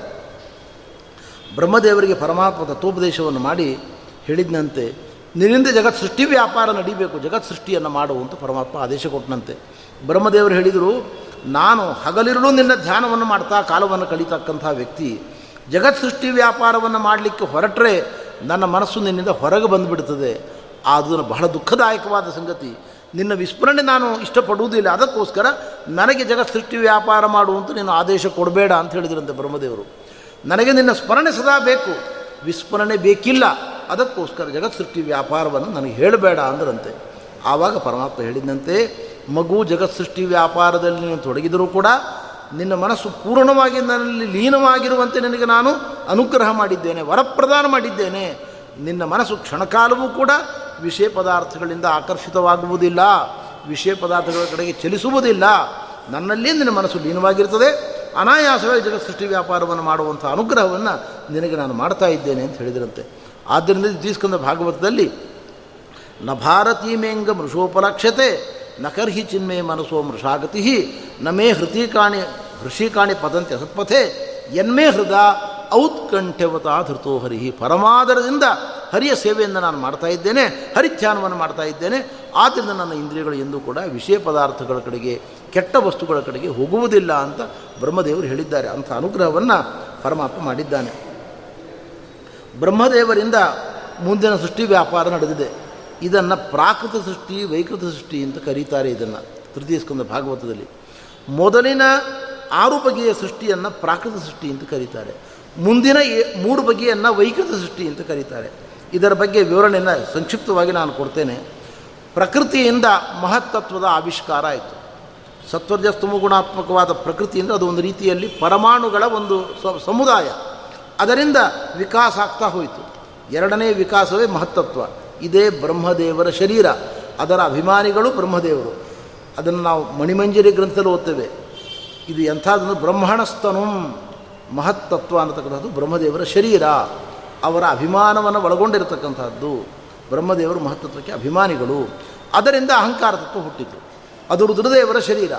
ಅದಕ್ಕೆ ಮೂರು ಮುಖಗಳಿದ್ದಾವೆ. ವೈಕಾರಿಕ, ತೈಜಸ, ತಾಮಸ ಎಂಬುದಾಗಿ. ತಾಮಸ ಅಹಂಕಾರದಿಂದಲೇ ಪಂಚಮಹಾಭೂತಗಳು ಪಂಚ ತನ್ಮಾತ್ರಗಳು ಜನ್ಮವನ್ನು ಪಡೆದುಕೊಂಡಿರ್ತಕ್ಕಂಥದ್ದು, ವಿಕಾಸವನ್ನು ಪಡೆದುಕೊಂಡಿರತಕ್ಕಂಥದ್ದು. ಇದರ ಇನ್ನೊಂದು ಭಾಗ ತೈಜಸ ಅಹಂಕಾರಗಳು. ಇವುಗಳಿಂದ ಪಂಚ ಜ್ಞಾನೇಂದ್ರಿಯಗಳು ವಿಕಾಸವನ್ನು ಪಡೆದುಕೊಂಡದ್ದು. ಪಂಚ ತೈಜಸ ಇನ್ನು ವೈಕಾರಿಕ ಅಹಂಕಾರದಿಂದ ದೇವತೆಗಳು ಮತ್ತು ಮನಸ್ಸು ಇದು ವಿಕಾಸವನ್ನು ಪಡೆದುಕೊಂಡದ್ದು. ದೇವತೆಗಳ ಶರೀರ ಮತ್ತು ಮನಸ್ಸು ಜನ್ಮವನ್ನು ಪಡೆದುಕೊಂಡದ್ದು. ಹೀಗೆ ತತ್ವಗಳ ಆವಿಷ್ಕಾರ ಉಂಟಾಗಿದೆ ಅಂತ ಹೇಳ್ತಾ ಇದ್ದಾರೆ. ಅನಂತರದಲ್ಲಿ ಆರನೆಯದ್ದು ಅವಿದ್ಯಾಂ ಪಾಂಚಪರ್ವಣೀಂ ಐದು ಮುಖವುಳ್ಳಂಥ ಅವಿದ್ಯೆ, ಮೋಹ, ಮಹಾಮೋಹ, ತಮಸ್ಸು ಮೊದಲಾಗಿರ್ತಕ್ಕಂಥ ಐದು ಬಗೆಯ ಅವಿದ್ಯೆಯ ಸೃಷ್ಟಿಯಾಯಿತು. ಆರನೆಯದ್ದು ಏಳನೆಯದ್ದು ವನಸ್ಪತಿಗಳ ಸೃಷ್ಟಿ, ನಾನಾ ಬಗೆಯಾಗಿರ್ತಕ್ಕಂಥ ಲತೆಗಳು ವನಸ್ಪತಿಗಳು ಸೃಷ್ಟಿಯಾಗಿರ್ತಕ್ಕಂಥದ್ದು. ಏಳನೆಯದ್ದು ಎಂಟನೆಯದ್ದು ಇಪ್ಪತ್ತೆಂಟು ಬಗೆಯ ಪ್ರಾಣಿಗಳ ಸೃಷ್ಟಿ, ನಾಲ್ಕು ಕಾಲಿನದ್ದು, ಎರಡು ಕಾಲಿನದ್ದು, ನಾನಾ ಬಗೆಯ ಪ್ರಾಣಿಗಳ ಸೃಷ್ಟಿ. ಒಂಬತ್ತನೆಯದ್ದು ಮನುಷ್ಯನ ಸೃಷ್ಟಿ. ಅರುವಾಕ್ ಸ್ರೋತಸ್ತು ನವಮಃ ಕ್ಷತ್ತರೇಕ ವಿಧೋನ್ರಣಾಂ. ಕೊನೆಯ ಸೃಷ್ಟಿ ಬ್ರಹ್ಮದೇವರದ್ದು ಮಾನವರ ಸೃಷ್ಟಿ. ಅರ್ವಾಕ್ ಸೃಷ್ಟಿ ಇದೆ ನೋಡಿ. ಪ್ರಾಣಿಗಳದ್ದು ತಿರಿಯಕ್ ಸೃಷ್ಟಿ. ಅದರಂತೆ ಮರಗಳದ್ದು ಊರ್ಧ್ವ ಮುಖವಾದ ಸೃಷ್ಟಿ. ಮೇಲ್ಮುಖವಾಗಿ ಬೆಳೀತವೆ ನೋಡಿ ಅವುಗಳು. ಪ್ರಾಣಿಗಳು ಅಡ್ಡ ಅಡ್ಡ ಅಡ್ಡ ಅಡ್ಡ ಬೆಳೀತವೆ. ಆದರೆ ಮನುಷ್ಯರು ನೋಡಿ ಗರ್ಭದ ಚೀಲದಿಂದ ಕೆಳಮುಖ ಮಾಡಿಕೊಂಡು ಹೊರಗೆ ಬರ್ತಾರೆ. ಇದು ಸಾಂಕೇತಿಕ ಇದು. ಕೆಳಗೆ ಹೋಗಲಿಕ್ಕೆ ಅವಕಾಶಗಳೇ ಹೆಚ್ಚು. ಮೇಲ್ಮುಖವಾಗಿ ಹೋಗಲಿಕ್ಕೆ ಅವಕಾಶಗಳು ಭಾಳ ಕಡಿಮೆ. ಗುರುಕರುಣೆ ಹರಿ ಕರುಣೆಯನ್ನು ಯಾರು ಪಡೆದುಕೊಳ್ತಾರೋ ಅವರು ಮಾತ್ರ ಈ ಮಾನವ ಜನ್ಮದಲ್ಲಿ ಸಾಧನೆಯನ್ನು ಮಾಡಿಕೊಂಡು ಉತ್ತಮ ಗತಿಯನ್ನು ಪಡೆದುಕೊಳ್ಳಬಲ್ಲರು. ಅಂಥ ಅವಕಾಶಗಳು ಹೇರಳವಾಗಿ ಮಾನವರಲ್ಲಿ ಇದ್ದಾವೆ ಅಂತ. ಆದ್ದರಿಂದ ಮಾನವ ಜನ್ಮವನ್ನು ಕೊಟ್ಟು ಬ್ರಹ್ಮದೇವರು ಇಲ್ಲಿಗೆ ನನ್ನ ಸೃಷ್ಟಿ ಪರಿಪೂರ್ಣ ಆಯಿತು ಎಂದು ಭಾವಿಸಿಕೊಂಡ್ರಂತೆ. ಏಕಾದಶಿ ಸ್ಕಂದ ಹೇಳ್ತದೆ ಈ ಮಾತನ್ನು. ನಾನಾ ಬಗೆಯ ಸೃಷ್ಟಿಯನ್ನು ಮಾಡಿದರಂತೆ. ವೃಕ್ಷಾನ್, ಖಗಾನ್, ಸರೀಸೃಪ, ಮೃಗಾನ್, ಖಗದಂಶ, ಮತ್ಸ್ಯಾನ್ ಎಲ್ಲ ಬಗೆಯ ಸೃಷ್ಟಿಯನ್ನು ಮಾಡಿದರು ಬ್ರಹ್ಮದೇವರು. ಕೊನೆಗೆ ಮಾನವ ಶರೀರವನ್ನು ಸೃಷ್ಟಿ ಮಾಡಿದರು. ಅಲ್ಲಿಗೆ ಸಾಕು ಅನ್ನಿಸ್ತವರಿಗೆ ನನ್ನ ಶರೀರ ಪೂರ್ಣ ಆಯಿತು ನನ್ನ ಸೃಷ್ಟಿ ಅಂತ ಭಾವಿಸಿಕೊಂಡಂತೆ ಬ್ರಹ್ಮದೇವರು. ಏನು ಕಂಡರು ಮಾನವರಲ್ಲಿ ಅಂತಂದರೆ ಬೇರೆ ಪ್ರಾಣಿಗಳಲ್ಲಿ ಇಲ್ಲದ ಒಂದು ದೊಡ್ಡ ಗುಣ ಮಾನವನಲ್ಲಿ ನಾನು ಇಟ್ಟಿದ್ದೇನೆ. ಏನು ವಿವೇಚನಾ ಶಕ್ತಿ ಧೀಶಕ್ತಿ ಒಂದು ವಿಷಯವನ್ನು ಅರ್ಥ ಮಾಡಿಕೊಂಡು ಗುಣವನ್ನು ಸ್ವೀಕಾರ ಮಾಡುವ, ದೋಷವನ್ನು ತ್ಯಾಗ ಮಾಡುವ ಒಂದು ಗುಣ ಮಾನವನಲ್ಲಿ ಇದೆ. ಅವಬೋಧನ ಪ್ರಧಾನನಾದ ಜೀವ ಇವನು. ನೋಡಿ, ತಿಳುವಳಿಕೆ ಎಂಬುದು, ವಿಮರ್ಶೆ ಎಂಬುದು ಪ್ರಾಣಿಗಳಲ್ಲಿ ಇಲ್ಲ. ದೇಹ ರಕ್ಷಣೆಗೆ ಎಷ್ಟು ಬೇಕೋ, ಆಹಾರವನ್ನು ಪಡೆದುಕೊಳ್ಳಿಕ್ಕೆ ಎಷ್ಟು ಬೇಕೋ ಅಷ್ಟು ಅರಿವು ಉಂಟು. ಆದರೆ ಶಾಸ್ತ್ರಗಳನ್ನು ಕೇಳುವ, ಅರಿತುಕೊಳ್ಳುವ, ವಿಮರ್ಶೆ ಮಾಡುವ, ಧ್ಯಾನ ಮಾಡುವ, ದೇವರ ಚಿಂತನೆ ಮಾಡುವ ಗುಣ ಪಶು ಪಕ್ಷಿಗಳಿಗೆ ಇಲ್ಲ, ಪ್ರಾಣಿಗಳಿಗೆ ಇಲ್ಲ, ಗಿಡಮರಗಳಿಗೆ ಇಲ್ಲ. ಈ ಪ್ಯಾಕೇಜ್ ಇರುವುದು ಬ್ರಹ್ಮದೇವರು ಕೊಟ್ಟದ್ದು ಮನುಷ್ಯರಿಗೆ ಮಾತ್ರ. ಮನುಷ್ಯ ಅಂತಾದರೆ ಸಾಕು, ಸಾಧನೆಗೆ ಅವಕಾಶ ಉಂಟು. ಗೀತಾ ತಾತ್ಪರ್ಯದಲ್ಲಿ ಆಚಾರ್ಯ ಹೇಳ್ತಾರೆ, ಅಂತ್ಯಜರೂ ಕೂಡ, ಅತ್ಯಂತ ಅಂತಿಮ ಹಂತದಲ್ಲಿರ್ತಕ್ಕಂಥ ವ್ಯಕ್ತಿಗಳು ಕೂಡ, ಮಾನವರು ಕೂಡ ದೇವರ ಅನುಗ್ರಹಕ್ಕೆ ಪಾತ್ರರಾಗಬಹುದು ಆಚಾರ ಹೇಳ್ತಾರೆ, ಅವರಿಗೂ ವೇದ ಉಂಟು, ಅವರಿಗೆ ವೇದ ಯಾವುದದು? ಸ್ವಾಧ್ಯಾಯ ವಿಷ್ಣು ನಾಮಸ್ವಾಧ್ಯಾಯ ಅಂತ್ಯಾನಾಂ. ವಿಷ್ಣು ನಾಮಸ್ಮರಣೆಯೇ ಅವರಿಗೆ ವೇದ ಪಾರಾಯಣ. ನಾವು ವೇದ ಪಾರಾಯಣದಿಂದ ಪಡೆಯುವ ಪುಣ್ಯವನ್ನು ಅವರು ಹರಿನಾಮಸ್ಮರಣೆಯಿಂದ ಪಡೆದುಕೊಳ್ತಾರೆ ನಾವು ಮಾಡುವಂತೆ ಏಕಾದಶಿ ವ್ರತವನ್ನು ಮಾಡಲಿಕ್ಕೆ ಅವರಿಗೆ ಅವಕಾಶ ಉಂಟು. ಮುದ್ರಾಧಾರಣೆ ಸ್ವೀಕಾರ ಮಾಡಲಿಕ್ಕೆ ಅವರಿಗೆ ಅವಕಾಶ ಉಂಟು. ವ್ರತ ನಿಯಮಗಳನ್ನು ಮಾಡಲಿಕ್ಕೆ ಅವಕಾಶ ಉಂಟು. ಎಲ್ಲ ರೀತಿಯಿಂದಲೂ ದೇವರ ಆರಾಧನೆ ಮಾಡಲಿಕ್ಕೆ ಎಲ್ಲರಿಗೂ ಅವಕಾಶ ಇದೆ. ಇತಿಹಾಸ ಪುರಾಣಗಳ ಮೂಲಕ ಜ್ಞಾನವನ್ನು ಗಳಿಸಿಕೊಳ್ಳುವ ಅವಕಾಶ ಶೂದ್ರಾದಿಗಳಿಗೆ ಉಂಟು. ಹೀಗೆ ಜ್ಞಾನ ಮಾರ್ಗದ ಮೂಲಕ ಹರಿಯ ಆರಾಧನೆಯ ಮೂಲಕ ಮಾನವರಾಗಿ ಹುಟ್ಟಿದ ಪ್ರತಿಯೊಬ್ಬ ವ್ಯಕ್ತಿಗಳು ದೇವರನ್ನು ಪಡೆದುಕೊಳ್ಳುವ ಅವಕಾಶಗಳು ಪೂರ್ಣವಾಗಿ ತೆರೆದಿವೆ. ಇಂಥ ಒಂದು ಅನುಗ್ರಹವನ್ನು ಮಾನವ ಜನ್ಮದಲ್ಲಿ ಇಟ್ಟಿದ್ದಾರೆ. ಆದ್ದರಿಂದ ಈ ಜನ್ಮ ಬಹಳ ಮಹತ್ವದ್ದು ಎಂಬುದನ್ನು ಬ್ರಹ್ಮದೇವರು ನಮಗೆ ತಿಳಿಸಿಕೊಟ್ಟಿದ್ದಾರೆ. ಇದೇ ಪ್ರಸಂಗದಲ್ಲಿ ಸೃಷ್ಟಿ ಪ್ರಕ್ರಿಯೆ ಬಗ್ಗೆ ವಿವರಣೆಯನ್ನು ಮಾಡ್ತಾ ಮಾಡ್ತಾ, ಬ್ರಹ್ಮದೇವರ ಪರಬ್ರಹ್ಮನ ಕಾಲ, ಚತುರ್ಮುಖ ಬ್ರಹ್ಮನ ಕಾಲದ ಬಗ್ಗೆ ಒಂದು ವಿವರಣೆ ಉಂಟು. ಇದು ಬಹಳ ಗಂಭೀರವಾಗಿರತಕ್ಕಂಥದ್ದು. ಇದನ್ನು ಯಾಕೆ ಹೇಳ್ತಾರೆ ಪುರಾಣಗಳಲ್ಲಿ ಅಂತಂದರೆ, ನಾವೆಲ್ಲ ಐವತ್ತು, ಅರವತ್ತು, ಎಪ್ಪತ್ತು ವರ್ಷ ಬದುಕ್ತಕ್ಕಂಥ ವ್ಯಕ್ತಿಗಳು ಒಳ್ಳೆ ಇದರಲ್ಲಿ ಮೂಳೆ ಹೊಡೆದುಕೊಂಡು, ಮಳೆ ಹೊಡೆದುಕೊಂಡು ಕೂತಿರ್ತೇವೆ, ನಾವೇನು ಸಾಯುವುದೇ ಇಲ್ಲ ಅಂತ ನಾವು ಅಂದುಕೊಳ್ತೇವೆ. ಪ್ರತಿಯೊಬ್ಬ ಮಾನವನಿಗೂ ಒಂದು ಸಾವಿದೆ, ಒಂದು ಕೊನೆ ಇದೆ ಎಂಬುದನ್ನು ನಾವು ಅರ್ಥ ಮಾಡಿಕೊಳ್ಳುವುದಿಲ್ಲ. ಪರಮಾತ್ಮನ ಬ್ರಹ್ಮದೇವರ ಕಾಲಮಾನದ ಮುಂದೆ ನಗಣ್ಯವಾದ ಕಾಲದ ಬದುಕು ನಮ್ಮದು, ಅತ್ಯಂತ ಅಲ್ಪವಾದ ಕಾಲ. ಅದನ್ನು ಹೇಳ್ತಾ ಪುರಾಣಗಳು ಹೇಳ್ತೇವೆ ಪರಮಾತ್ಮ ಬ್ರಹ್ಮದೇವರ ಕಾಲದ ಬಗ್ಗೆ ನಿಮಗೊಂದು ಚಿಕ್ಕ ಮಾಹಿತಿಯನ್ನು ಕೊಡ್ತೇವೆ ಅಂತಾರೆ. ಬ್ರಹ್ಮದೇವರ ಆಯುರ್ಮಾನ ಒಂದು ನೂರು ವರ್ಷಗಳು. ಅಷ್ಟೇ ನೂರು ವರ್ಷಗಳ ಕಾಲದ ಯೋಗನಿದ್ರೆ ಪ್ರಳಯ ಕಾಲದಲ್ಲಿ ಭಗವಂತ ಮಾಡ್ತಾನೆ. ಬ್ರಹ್ಮದೇವರ ಸಮಗ್ರ ಆಯುರ್ಮಾನದ ಎರಡು ಘಟ್ಟಗಳು, ಜೀವನದ ಘಟ್ಟ ನಿದ್ರೆಯ ಘಟ್ಟ ಯೋಗ ನಿದ್ರೆಯ ಘಟ್ಟ ಎರಡೂ ಸೇರಿಕೊಂಡು ಹರಿಯ ನಿಮೇಷವದುಪಚರ್ಯತೆ. ಒಮ್ಮೆ ದೇವರು ತನ್ನ ನಿಮೇಷವನ್ನು ಹುಬ್ಬನ್ನು ಅಲುಗಾಡಿಸಿದಂತೆ ಅಲುಗಾಡಿಸಿದ್ದಕ್ಕೆ ಕಾಲಗಣನೆ ಅಲ್ಲ, ಅಲುಗಾಡಿಸಿದಂತೆ. ಅಂದರೆ ಕಾಲವನ್ನು ನಾವು ಗಣನೆ ಮಾಡಲಿಕ್ಕೆ ಸಾಧ್ಯವೇ ಇಲ್ಲ ದೇವರ ವಿಷಯದಲ್ಲಿ. ಬ್ರಹ್ಮದೇವರ ನೂರು ವರ್ಷಗಳು ಅಂತ ಹೇಳ್ತೇವಲ್ಲ, ಅದರಲ್ಲಿ ಒಂದು ವರ್ಷದ ಬಗ್ಗೆ ಮಾಹಿತಿಯನ್ನು ತಗೊಳ್ಳಿ ಅಂತಾರೆ ಈ ಭಾಗವತದಲ್ಲಿ. ಒಂದು ವರ್ಷ ಬಿಡಿ, ಒಂದು ದಿನದ ಬಗ್ಗೆ ಮಾಹಿತಿಯನ್ನು ತಗೊಳ್ಳಿ.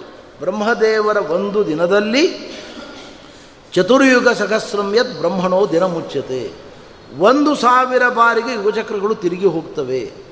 ಒಂದು ಬ್ರಹ್ಮದೇವರ ಹಗಲಿನಲ್ಲಿ ಒಂದು ಸಾವಿರ ಬಾರಿಗೆ ಯುಗಚಕ್ರಗಳು ತಿರುಗಿ ಹೋಗ್ತವೆ. ಒಂದು ಬಾರಿ ಯುಗಚಕ್ರ ತಿರುಗುವುದಂದ್ರೆ ಏನು? ಅದನ್ನು ಹೇಳ್ತಾರೆ ನೋಡಿ ಭಾಗವತದಲ್ಲಿ. ಕಲಿಯುಗ ಒಮ್ಮೆ ಸಂಪೂರ್ಣವಾಗಿ ಯುಗಚಕ್ರ ತಿರುಗಿದರೆ ನಾಲ್ಕು ಲಕ್ಷ ಮೂವತ್ತೈದು ಸ, ಮೂವತ್ತೆರಡು ಸಾವಿರ ವರ್ಷಗಳು ಕಳೆದು ಹೋಗ್ತವೆ. ಈಗ ಐದು ಸಾವಿರ ಚಿಲ್ಲರೆ ಆಗಿದೆ ಅಷ್ಟೇ ಕಲಿಯುಗದಲ್ಲಿ. ದ್ವಾಪರ ಯುಗ ಒಂದು ಬಾರಿಗೆ ಯುಗಚಕ್ರ ತಿರುಗಿದರೆ ಎಂಟು ಲಕ್ಷ ಅರವತ್ನಾಲ್ಕು ಸಾವಿರ ವರ್ಷಗಳಾಗ್ತದೆ. ತ್ರೇತಾಯುಗ ಹನ್ನೆರಡು ಲಕ್ಷ ತೊಂಬತ್ತಾರು ಸಾವಿರ ವರ್ಷಗಳಾಗ್ತದೆ. ಕೃತಯುಗ ಹದಿನೇಳು ಲಕ್ಷ ಇಪ್ಪತ್ತೆಂಟು ಸಾವಿರ ವರ್ಷಗಳು. ಅಲ್ಲಿಗೆ ಒಟ್ಟು ಒಂದು ಬಾರಿ ಯುಗಚಕ್ರ ತಿರುಗಿದರೆ ನಲವತ್ತ್ಮೂರು ಲಕ್ಷ ಇಪ್ಪತ್ತು ಸಾವಿರ ವರ್ಷಗಳು ಕಳೆದು ಹೋಗ್ತವೆ.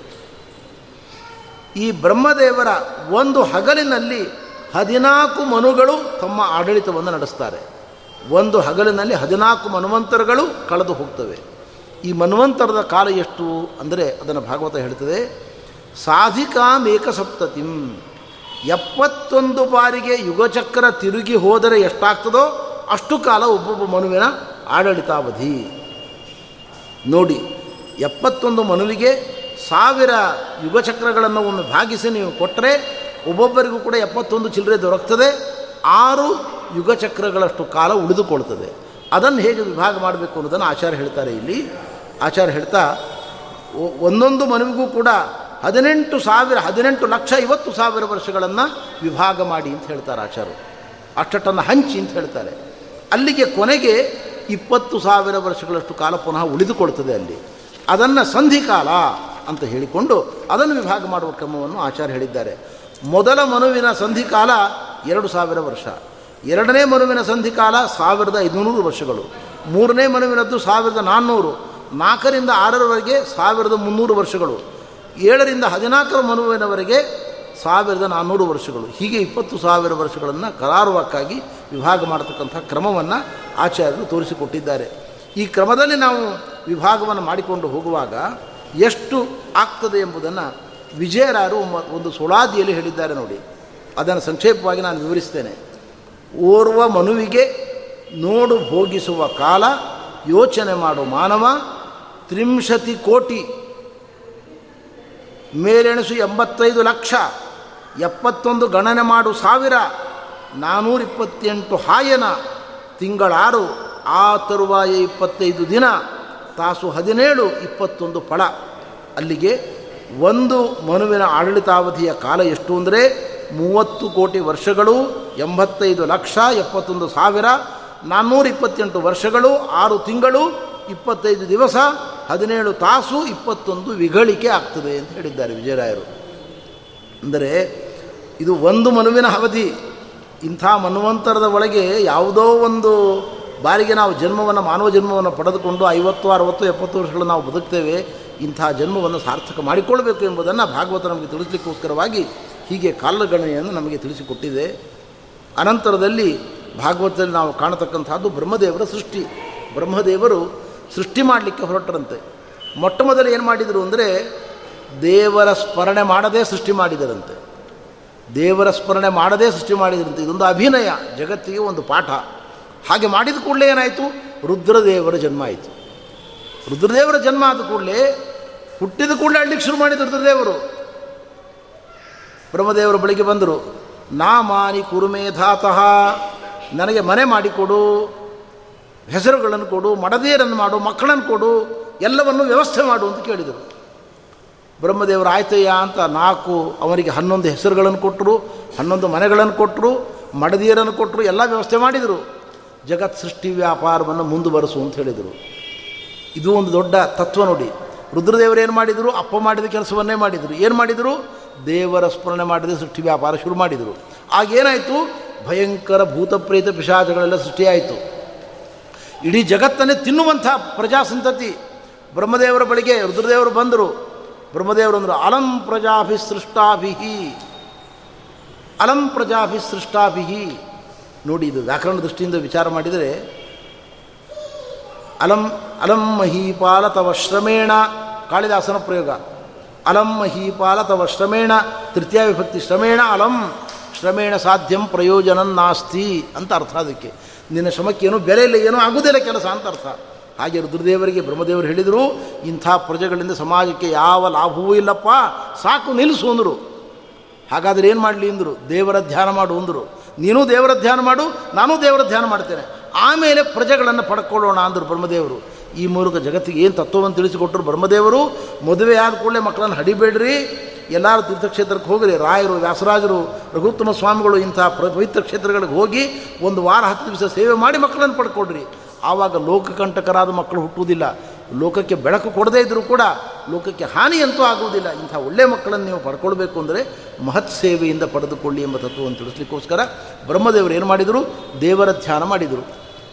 ದೇವರ ಧ್ಯಾನ ಮಾಡಿದಾಗ ಅವರ ಅಂಗಾಂಗಗಳಿಂದ ಸರಸ್ವತಿಯ ಅಪೇಕ್ಷೆ ಇಲ್ಲದೆ ವಸಿಷ್ಠ ವಾಮದೇವಾದಿ, ಅತ್ರಿ ಅಂಗಿರಸ ಮೊದಲಾದ ಎಲ್ಲ ಋಷಿಮುನಿಗಳಿಗೆ ಜನ್ಮವನ್ನು ಕೊಟ್ಟು, ಅವರ ದೇಹದಿಂದಲೇ ಜನ್ಮ ಕೊಟ್ಟದ್ದು ಇಬ್ಬರು ಮಹಾನುಭಾವರು. ಕರ್ದಮ ಪ್ರಜಾಪತಿ ಅವರು ದೇಹದಿಂದಲೇ ಹುಟ್ಟಿದವರು. ಬ್ರಹ್ಮದೇವರ ದೇಹದಿಂದಲೇ ಸ್ವಯಂಭುವ ಮನು, ಮೊದಲ ಮನು ಅವನ ಮಡದಿ ಶತರೂಪಾದೇವಿ. ಇಬ್ಬರು ಕೂಡ ಬ್ರಹ್ಮದೇವರ ಶರೀರದಿಂದಲೇ ಜನ್ಮವನ್ನು ಪಡೆದುಕೊಂಡಿರ್ತಕ್ಕಂಥವ್ರು. ಅವರಿಬ್ಬರಿಗೆ ಜನ್ಮವನ್ನು ಕೊಟ್ಟು ಹೇಳಿದರು. ಇನ್ನು ಮುಂದೆ ಮೈಥುನ ಧರ್ಮದಿಂದ ಜಗತ್ತಿನಲ್ಲಿ ಸೃಷ್ಟಿ ವ್ಯಾಪಾರ ನಡೆಯುವಂತೆ ನೀವು ಜವಾಬ್ದಾರಿ ತಗೊಳ್ಬೇಕು ಅಂತ ಮನುವಿಗೆ, ಅವನ ಮಡದಿಯಾದ ಶತರೂಪಾದೇವಿಗೆ ಬ್ರಹ್ಮದೇವರು ಹೇಳಿದರು. ಆವಾಗ ಶತರೂಪಾದೇವಿ ಸ್ವಲ್ಪ ತಗಾದಿ ತೆಗೆದಂತೆ. ಅವಳು ಬ್ರಹ್ಮದೇವರ ಬಳಿಗೆ, ತಂದೆ ಬಳಿಗೆ ಸ್ವಲ್ಪ ಸ್ಟ್ರೈಕ್ ಮಾಡಿದ್ಲು ಅಂತ ಹೇಳ್ತಾರೆ ಪುರಾಣಗಳಲ್ಲಿ. ಅಪ್ಪಾಜಿ, ನೀವು ನನಗೆ ಮದುವೆ ಮಾಡಿಕೊಳ್ಳು ಅಂತ ಹೇಳ್ತಾ ಇದ್ದೀರಿ. ಮಕ್ಕಳನ್ನು ಪಡ್ಕೊಳ್ಬೇಕು ಅಂತ ಹೇಳ್ತಾ ಇದ್ದೀರಿ. ಏನು ನಮಗೆ ಸುಖ ಉಂಟು? ಹೆಣ್ಮಕ್ಕಳಿಗೆ ಗಂಡನ ಸೇವೆ, ಮಕ್ಕಳ ಸೇವೆ, ಅತ್ತೆ ಮಾವಂದಿರ ಸೇವೆ ಹಗಲಿರಲು ಮನೆ ಕೆಲಸಗಳು, ಇವುಗಳನ್ನು ಮಾಡುವುದರಲ್ಲಿಯೇ ನಮ್ಮ ಶ್ರಮ ಎಲ್ಲ ಹೊರಟು ಹೋಗ್ತದೆ ನಮ್ಮ ಶಕ್ತಿಯೆಲ್ಲ ಹ್ರಾಸ ಆಗ್ತದೆ. ದೇವರ ಚಿಂತನೆ ಮಾಡಲಿಕ್ಕೆ ಆಗುವುದಿಲ್ಲ, ದೇವರ ಧ್ಯಾನ ಮಾಡಲಿಕ್ಕೆ ಆಗುವುದಿಲ್ಲ ನಮಗೆ. ನಮ್ಮ ಗಂಡಂದಿರಾದರೆ ವೇದ ಓದ್ತಾರೆ, ಶಾಸ್ತ್ರ ಓದ್ತಾರೆ, ಪೂಜೆ ಮಾಡ್ತಾರೆ, ನಾವೇನು ಮಾಡ್ತೇವೆ? ನಮಗೇನು ಸಾಧನೆಗೆ ಅವಕಾಶ ಇಲ್ಲ. ಆದ್ದರಿಂದ ನನಗಿದು ಇಷ್ಟ ಇಲ್ಲ ಅಂತ ಹೇಳಿಬಿಟ್ಲಂತವಳು. ಆವಾಗ ಬ್ರಹ್ಮದೇವರು ಮಗಳನ್ನು ಕರೆದು ಕೂಡಿಸ್ಕೊಂಡ್ರಂತೆ, ಅಮ್ಮ, ಚಿಂತೆ ಮಾಡಬೇಡ ನೀನು. ನಾನು ಒಂದು ವರ ಕೊಡ್ತಾ ಇದ್ದೇನೆ. ನಿನಗೆ ಮಾತ್ರ ಅಲ್ಲ ಇದು. ನಿನ್ನ ಸಂತತಿಯಲ್ಲಿ ಬರುವ ಮುಂದಿನ ಎಲ್ಲ ಹೆಣ್ಮಕ್ಕಳಿಗೂ ಇದು ಅನ್ವಯ ಆಗ್ತದೆ. ನೋಡು, ಗಂಡಸರು ಅಂತ ಹೇಳಿದೆಯಲ್ಲ ನೀನು. ನಿನ್ನ ಗಂಡ ಅಥವಾ ಯಾವುದೇ ಗಂಡಸರು, ಅವರು ದೇವರ ಪೂಜೆ ಮಾಡಿದ ಕೂಡಲೇ ಪುಣ್ಯ ಬರುವುದಿಲ್ಲಮ್ಮ. ಪಾಠ ಪ್ರವಚನ ಮಾಡಿದ ಕೂಡಲೇ ಪುಣ್ಯ ಬರುವುದಿಲ್ಲ. ದೇವರ ಪ್ರೀತಿಗಾಗಿ ಮಾಡಿದರೆ ಪುಣ್ಯ ಬರ್ತದೆ. ಇಲ್ಲ ಅಂದರೆ ದುಡ್ಡು ಬರ್ತದೆ ಅಷ್ಟೇ. ದೇವರ ಪ್ರೀತಿಗಾಗಿ ಮಾಡಿದರೆ ಮಾತ್ರ ವೇದೋಕ್ತ ಕರ್ಮಗಳು ಫಲವನ್ನು ಕೊಡ್ತವೆ. ಆದ್ದರಿಂದ ಗಂಡಸರು ಮಾಡುವ ಪಾಠ, ಪ್ರವಚನ, ದಾನ, ಧರ್ಮ ಯಾವುದೇ ಪುಣ್ಯ ಕಾರ್ಯಗಳನ್ನು ಅವರು ಮಾಡಲಿ, ಅವರಿಗೆ ಪುಣ್ಯ ಬರಲಿಕ್ಕೆ ಕಾರಣ ಏನು? ಹರಿಪ್ರೀತಿಗಾಗಿ ಮಾಡಿದರೆ ಮಾಡ್ತಾ ಇದ್ದರೆ ಮಾತ್ರ ಬರುತ್ತೆ. ಅದರಂತೆ ನೀನೂ ಕೂಡ ಗಂಡನ ಸೇವೆ, ಮಕ್ಕಳ ಸೇವೆ, ಅತ್ತೆ ಮಾಮಂದಿರ ಸೇವೆ, ಗುರುಹಿರಿಯರ ಸೇವೆ ಇದನ್ನು ಮಾಡುವಾಗ ಹರಿಪ್ರತಿಮೆ ಎಂಬುದಾಗಿ ಚಿಂತನೆ ಮಾಡಿ, ಆ ಹರಿಯ ಸೇವೆ ಎಂಬ ದೃಷ್ಟಿಯಿಂದ ನೀನು ಮಾಡು. ನಿನಗೆ ನಿರ್ಮಲವಾದ ಜ್ಞಾನ ಬರುವಂತೆ ಸ್ತ್ರೀ ಸಮುದಾಯಕ್ಕೆ ನಾನು ಇಂಥ ನಿರ್ಮಲ ಜ್ಞಾನ ಬರುವಂತೆ ವರಪ್ರದಾನ ಮಾಡ್ತೇನೆ ಅನ್ನಂತ ಬ್ರಹ್ಮದೇವರು. ಆದ್ದರಿಂದ ನೋಡಿ, ದಶಮಸ್ಕಂದ ಭಾಗವತದಲ್ಲಿ ಕೃಷ್ಣ ಪರಮಾತ್ಮ ಅಂತರಂಗ ಭಕ್ತನಾದ ಉದ್ಧವನನ್ನು ಕಳಿಸಿಕೊಟ್ಟ ಗೋಪಿಯರ ಹತ್ರ. ಉದ್ಧವನಿಗೆ ಒಂದು ದೊಡ್ಡ ಪ್ರಶ್ನೆ ಇತ್ತು ಅವನ ತಲೆಯಲ್ಲಿ. ಕೃಷ್ಣ ಗೋಪಿಯರ ಮೇಲೆ ಭಾರಿ ವಾತ್ಸಲ್ಯವನ್ನು ತೋರಿಸ್ತಾನೆ, ಪ್ರೀತಿಯನ್ನು ತೋರಿಸ್ತಾನೆ. ಅವರು ಹೇಳಿ ಕೇಳಿ ಗೊಲ್ಲರು, ಗೊಲ್ಲತಿಯರು, ಅವ್ರಿಗೇನು ವೇದ ಗೊತ್ತೇ, ಶಾಸ್ತ್ರ ಗೊತ್ತೇ, ಜ್ಞಾನ ಇದೆಯೇ? ನಾನಾದರೆ ವೇದಶಾಸ್ತ್ರಗಳನ್ನು ಓದಿದವನು. ನನ್ನ ಮೇಲೆ ದೇವರು ಪ್ರೀತಿ ಮಾಡ್ತಾನೆ ಅನ್ನೋ ಒಂದು ಔಚಿತ್ಯ ಇದೆ, ಅರ್ಥ ಇದೆ ಅದಕ್ಕೆ. ಗೋಪಿಯರ ಮೇಲೆ ಯಾಕೆ ಮಾಡ್ತಾ ಇದ್ದಾನೆ ಅಂತ ದೊಡ್ಡ ಜಿಜ್ಞಾಸೆ ಇತ್ತು ಅವನ ತಲೆ ಒಳಗಡೆ. ಹೋದ, ಬಂದ, ಕೇಳಿದ ಕೃಷ್ಣ ಏನಯ್ಯ ಉದ್ಧವ, ಏನು ನಿನ್ನ ಪ್ರತಿಕ್ರಿಯೆ? ಅಂತ. ಒಂದೇ ಮಾತು ಹೇಳಿದ, ಮುಂದೆ ಜನ್ಮ ಕೊಡುದಿದ್ದರೆ ಅವರ ಪಾದ ಸೋಂಕುವ ಗರಿಕೆ ಹುಲ್ಲಾಗಿ ಜನ್ಮ ಕೊಡು ಅಂತ ಕೇಳಿದ. ಆ ಗೋಪಿಯರ ಪಾದ ಸೋಂಕುವ ಗರಿಕೆ ಹುಲ್ಲಾಗಿ ಜನ್ಮವನ್ನು ಕೊಡು ಅಂತ ಕೇಳಿದ. ಯಾಕಯ್ಯ, ಬಹಳ ಭಾವುಕನಾಗಿ ಮಾತಾಡ್ತಾ ಇದ್ದೀ ಅಂತ ಕೃಷ್ಣ. ಇಲ್ಲ ಕೃಷ್ಣ, ಕೂತರೆ ನಿಂತರೆ ನಿನ್ನ ಸ್ಮರಣೆ ಅವರಿಗೆ. ಹಗಲಿರಲು ನಿನ್ನದೇ ಧ್ಯಾನ. ನಿನ್ನನ್ನು ಬಿಟ್ಟು ಬೇರೆ ವಸ್ತುವನ್ನೇ ಅವರು ಜೀವನದಲ್ಲಿ ಚಿಂತನೆ ಮಾಡಿಲ್ಲ. ಅಂಥ ಪಕ್ವ ಭಕ್ತಿಯನ್ನು ನಾನು ಅವರಲ್ಲಿ ಕಂಡಿದ್ದೇನೆ ಅಂತ. ಇದು ಹೇಗೆ ಬಂತು ಅಂದರೆ ಭಾಗವತ ವ್ಯಾಖ್ಯಾನ ಮಾಡುವಾಗ ಹೇಳ್ತಾರೆ, ಸತ್ಯಧರ್ಮ ಸ್ವಾಮಿಗಳವರು, ಪ್ರತಿಯೊಬ್ಬರೂ ವೇದಾಧ್ಯಯನ ಮಾಡಬೇಕಾಗಿಲ್ಲ. ಪ್ರತಿಯೊಬ್ಬರು ಶಾಸ್ತ್ರಾಧ್ಯಯನ ಮಾಡಬೇಕಾಗಿಲ್ಲ. ಶಾಸ್ತ್ರಗಳಲ್ಲಿ ಅವರವರಿಗೆ ಯಾವುದನ್ನು ಕರ್ತವ್ಯ ಅಂತ ಹೇಳಿದ್ದಾರೆ, ಅದನ್ನು ಹರಿಪೂಜಾ ರೂಪವಾಗಿ ಮಾಡಿದರೆ ಅವರಿಗೆ ನಿರ್ಮಲವಾದ ತತ್ವಜ್ಞಾನ ಉಂಟಾಗ್ತದೆ, ಹರುಕರಣೆ ಉಂಟಾಗ್ತದೆ, ಹರಿಯ ಸಾಕ್ಷಾತ್ಕಾರ ಉಂಟಾಗ್ತದೆ, ಅದರಿಂದ ಅವರಿಗೆ ಮೋಕ್ಷ ಆಗ್ತದೆ. ಮೋಕ್ಷ ಆಗಲಿಕ್ಕೆ ಎಲ್ಲರೂ ಒಂದೇ ರೀತಿ ಸಾಧನೆ ಮಾಡಬೇಕಾಗಿಲ್ಲ. ಅವರವರ ವರ್ಣಾಶ್ರಮಗಳಿಗೆ ಉಚಿತವಾದ ಜೀವಸ್ವರೂಪಕ್ಕೆ ಅನುಗುಣವಾದ ಸಾಧನೆಯನ್ನು ಗುರುಗಳು ಹೇಳಿದಂತೆ ಮಾಡಿದಾಗ ಮೋಕ್ಷ ಆಗ್ತದೆ ಹೊರತು ಎಲ್ಲರೂ ಒಂದೇ ಟ್ರ್ಯಾಕಿಗೆ ಬರಬೇಕಾದ ಅವಶ್ಯಕತೆ ಇಲ್ಲ ಅಂತ ವ್ಯಾಖ್ಯಾನ ಮಾಡ್ತಾರೆ. ಅದಕ್ಕೆಲ್ಲ ಪೋಷಕವಾಗಿರ್ತಕ್ಕಂಥ ಅಂಶ ಇಲ್ಲಿ ಉಂಟು. ಆದ್ದರಿಂದ ಪುರಾಣಗಳಲ್ಲಿ ಹೇಳಿದ ರೀತಿಯಲ್ಲಿ ಹೆಣ್ಣುಮಕ್ಕಳು ಹರಿಪೂಜಾ ರೂಪವಾಗಿ ತಾವು ಮಾಡಬೇಕಾದ ಕರ್ತವ್ಯಗಳನ್ನು ಚೆನ್ನಾಗಿ ಮಾಡಿದರೆ ಅದರಿಂದ ಅವರು ಅಲ್ಪ ಸ್ವಲ್ಪ ಶಾಸ್ತ್ರವನ್ನೇ ಕೇಳಲಿ ಪುರಾಣಗಳನ್ನು ಕೇಳಲಿ ಅದರಿಂದ ಅವರಿಗೆ ದೃಢವಾದ ಜ್ಞಾನ ಬರುವಂಥ ದೇವರು ಕೃಪೆ ತೋರ್ತಾನೆ ಕೊಡುವವನು ಅವನು ಸ್ವಾಮಿ, ನಾವಲ್ಲ. ಉಪದೇಶ ಮಾಡುವರಿಂದ ಜ್ಞಾನ ಬರುವುದಿಲ್ಲ. ಹರಿ ಸಂಕಲ್ಪದಿಂದ ಬರ್ತದೆ. ಅವರಿಗೆ ನಿರ್ಣಯಾತ್ಮಕ ಜ್ಞಾನ ಬರುವಂಥ ದೇವರು ಕರುಣೆ ತೋರಿಸ್ತಾನೆ. ಅವರ ಸಾಧನೆ ಮಾಡಿಸ್ತಾನೆ. ಅವರಿಗೆ ತನ್ನ ಸಾಕ್ಷಾತ್ಕಾರವನ್ನು ಕೊಟ್ಟು ಅನುಗ್ರಹ ಮಾಡುತ್ತಾನೆ ಎಂಬತಕ್ಕಂಥ ಪ್ರಮೇಯ ಇಲ್ಲಿ ನಾವು ಅನುಸಂಧಾನ ಮಾಡಬೇಕಾದದ್ದು. ಹೀಗೆ ಕರ್ದಮ ಪ್ರ ಹೀಗೆ ಸ್ವಯಂಭೂಮನವನ್ನು ಮದುವೆ ಮಾಡಿಕೊಂಡಿರ್ತಕ್ಕಂಥ ಆ ತಾಯಿ ಚತುರೂಪಾದೇವಿ ಮಕ್ಕಳನ್ನು ಪಡೆದುಕೊಂಡಿದ್ದಾಳೆ. ಇಬ್ಬರು ಗಂಡು ಮಕ್ಕಳು, ಪ್ರಿಯವ್ರತ, ಉತ್ತಾನಪಾದ ಇಬ್ಬರು ಗಂಡು ಮಕ್ಕಳು, ಮೂವರು ಹೆಣ್ಣು ಮಕ್ಕಳು, ಆಕೂತಿ, ದೇವಹೂತಿ, ಪ್ರಸೂತಿ ಈ ಮೂವರು ಹೆಣ್ಣುಮಕ್ಕಳು ಇವರಲ್ಲಿ ದೇವಹೂತಿಯನ್ನು ಕರ್ದಮ ಪ್ರಜಾಪತಿಗಳಿಗೆ ಮದುವೆ ಮಾಡಿಕೊಟ್ಟಿದ್ದಾರೆ. ಆ ಕರ್ದಮ ಪ್ರಜಾಪತಿಗಳು ಹೇಗಿದ್ದರು ಅಂದರೆ ಮಹಾ ಭಾಗವತರವರು ಹಗಲಿರುಳು ದೇವರ ಧ್ಯಾನ, ತಪಸ್ಸು. ಕಾಡಿನಲ್ಲೇ ಇದ್ದುಬಿಟ್ಟಿದ್ರು ಅವರು. ಬ್ರಹ್ಮದೇವರ ಮಗ ಕಾಡಿನಲ್ಲಿ ತಪಸ್ಸು ಮಾಡ್ತಾಯಿದ್ರು ನಾರದರೊಮ್ಮೆ ಬಂದರು. ಬಂದು ಹೇಳಿದರು, ಏನಯ್ಯ, ಮದುವೆ ಮಾಡ್ಕೊಳ್ಳಯ್ಯ ನೀನು? ಅಂದರು. ಏ, ಇಲ್ಲ ಸ್ವಾಮಿ ನಾವು ಮದುವೆ ಮಾಡ್ಕೊಳ್ಳಲ್ಲ ನೀವು ಹೆಂಗೆ ಮದುವೆ ಮಾಡ್ಕೊಂಡಿಲ್ವೋ? ದೇವರ ಧ್ಯಾನ ಮಾಡಿಕೊಂಡು ತ್ರಿಲೋಕ ಸಂಚಾರಗಳಾಗಿದ್ದೀರೋ? ಹಾಗೇ ನಾನು ಇರ್ತೇನೆ, ಅಂದ್ಬಿಟ್ರು. ಅಲ್ಲಪ್ಪ, ಬ್ರಹ್ಮದೇವರು ನಿನಗೆ ಜನ್ಮ ಕೊಡುವಾಗ ಹೇಳಿದ್ದಾರೆ. ನೀವೆಲ್ಲ ಪ್ರಜಾಪತಿಗಳು. ಪ್ರಜೆಗಳನ್ನು ಬೆಳೆಸುವ ಹೊಣೆಗಾರಿಕೆ ಇರುವವರು ಅಂತ ಹೇಳಿದ್ದಾರೆ. ಅದರಿಂದಾದ್ರೂ ನೀನು ಮದುವೆ ಮಾಡ್ಕೊಳ್ಬೇಕು ಅಂದರು. ಹಾಗಾದ್ರೆ ಏನು ಮಾಡುವಂತೀರಿ ನನಗೆ ಹೆಣ್ಣು ಹುಡ್ಕೊಂಬರ್ತೀನಿ ನಾನು, ಎಲ್ಲ ವ್ಯವಸ್ಥೆ ಮಾಡ್ತೀನಿ. ರಾಜರ್ಷಿಯಾಗಿರತಕ್ಕಂಥ ಸ್ವಯಂಭೂಮನು ನಿನಗೆ ಹುಡುಗಿನ ಕೊಡ್ತೇನೆ ಅಂತ ಬರ್ತಾನೆ. ನೀನು ಇಲ್ಲ ಅಂತ ಹೇಳ್ಬೇಡ, ಮದುವೆ ಮಾಡ್ಕೊಂಡ್ರು ತಥಾಸ್ತು, ನೀವು ದೊಡ್ಡವ್ರು ಹೇಳ್ತಾ ಇದ್ದೀರಿ ಅಂದಮೇಲೆ ಆಗಲಿ ಅಂತ ಒಪ್ಕೊಂಡ್ರು. ಸ್ವಯಂಭೂಮನು ತನ್ನ ದಿವ್ಯವಾಗಿರ್ತಕ್ಕಂಥ ಅರ್ಥದಲ್ಲಿ ಮಗಳಾದ ದೇವಹೂತಿಯನ್ನು ಕರೆದುಕೊಂಡು ಅವರ ಆಶ್ರಮಕ್ಕೆ ಬಂದ. ಧ್ಯಾನಾಸಕ್ತರಾಗಿರ್ತಕ್ಕಂಥ ಋಷಿಮುನಿಗಳ ಸೇವೆಯನ್ನು ಮಾಡಿದ.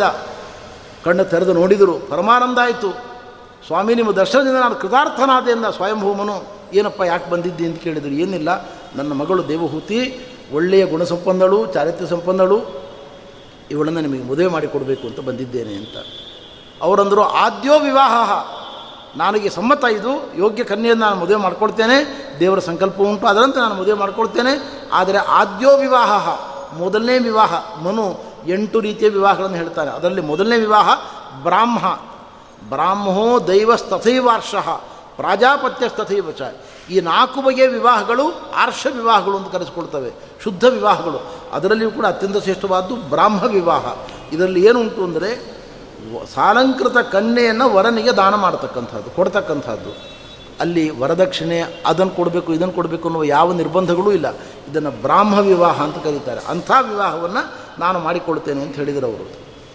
ಶಾಸ್ತ್ರಗಳಲ್ಲಿ ಕನ್ಯಾವಿತ್ತವನ್ನು ಸ್ವೀಕಾರ ಮಾಡತಕ್ಕಂಥದ್ದೇನು ಉಂಟಲ್ಲ. ಇವತ್ತಿನ ಕಾಲದಲ್ಲಿ ಈಗ ಸಾಕಷ್ಟು ಹೋಗಿದೆ ಈಗ. ಆ ತಪ್ಪು ಹೋಗಿದೆ. ಅಂತೂ ಒಂದು ಕಾಲದಲ್ಲಿ ಇತ್ತು, ಅಲ್ಪ ಸ್ವಲ್ಪ ಇತ್ತು ಅದು. ಅದನ್ನು ಶಾಸ್ತ್ರಗಳು ಕನ್ಯಾವಿತ್ತದಿಂದ ಬದುಕತಕ್ಕಂಥ ವ್ಯಕ್ತಿಯನ್ನು ತೀಕ್ಷ್ಣವಾಗಿ ನಿಂದನೆ ಮಾಡಿದ್ದಾವೆ. ಹಾಗೆ ದವ್ಯವನ್ನು ತಗೊಳ್ಬಾರ್ದು ಅಂತ ನಿಂದನೆ ಮಾಡಿದ್ದಾವೆ.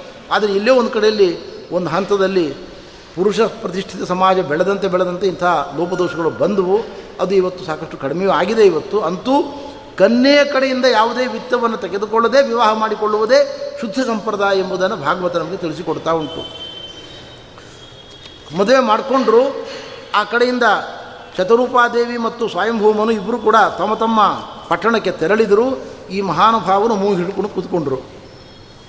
ಎಷ್ಟೋ ವರ್ಷಗಳು ಕಳೆದು ಹೋದವು ಎಷ್ಟು ವರ್ಷಗಳು ಕಳೆದು ಹೋದು ಅಂದರೆ ಭಾಗವತ ಹೇಳ್ತದೆ, ಅವರ ಸೇವೆಗಾಗಿ ಇರತಕ್ಕಂಥ ದೇವಹೂತಿಗೆ ವಾರ್ಧಕ್ಯದ ಲಕ್ಷಣಗಳು ಕಾಣಿಸ್ಕೊಳ್ಳಿಕ್ಕೆ ಪ್ರಾರಂಭ ಆಯ್ತಂತೆ. ಏರು ಜವ್ವನೆಯಾದ ತರುಣಿಯಾಗಿ ಮದುವೆ ಮಾಡ್ಕೊಂಡು ಬಂದವಳು ಅವಳು. ಅವಳ ದೇಹದಲ್ಲಿ ಸುಕ್ಕು ಕಟ್ಟಲಿಕ್ಕೆ ಪ್ರಾರಂಭ ಆಯಿತು. ಎಲ್ಲ ಅಂಗಾಂಗಗಳಲ್ಲಿ ಶೈಥಿಲ್ಯ ಉಂಟಾಗಲಿಕ್ಕೆ ಪ್ರಾರಂಭ ಆಯಿತು. ಅಷ್ಟು ವರ್ಷಗಳ ಕಾಲ ಮೈ ಮರೆತು ತಪಸ್ಸು ಮಾಡಿದ್ದಾರೆ ಅವರು ಒಮ್ಮೆ ಕಣ್ಣು ತೆಗೆದು ನೋಡಿದ್ರಂತೆ. ನೋಡಿದಾಗ ಒಮ್ಮೆ ಅವರಿಗೆ ತುಂಬ ದುಃಖ ಅನಿಸ್ತು. ಏನು ನೀನು ನನ್ನನ್ನು ಮದುವೆ ಮಾಡಿಕೊಂಡು ಯಾವ ಸುಖವನ್ನು ಅನುಭವಿಸಲಿಲ್ಲ ನೀನು? ಬಹಳ ದುಃಖ ಆಗಿರಬೇಕು ನನಗೆ ಎಂದರಂತೆ. ಅವಳು ಹೇಳಿದ್ಲಂತೆ, ನಾನು ತಂದೆಯ ಮಾತಿಗೆ ಗೌರವ ಕೊಟ್ಟು ನಿಮ್ಮಂತಹ ಬ್ರಹ್ಮಜ್ಞಾನಿಗಳನ್ನು ಮದುವೆ ಮಾಡಿಕೊಂಡಿದ್ದೇನೆ. ವೈಷಯಿಕ ಸುಖವೇ ನನಗೆ ಪ್ರಧಾನವಲ್ಲ. ಸತ್ಸಂತತಿಗಾಗಿ ಮದುವೆ ಮಾಡಿಕೊಂಡಿದ್ದೇನೆ.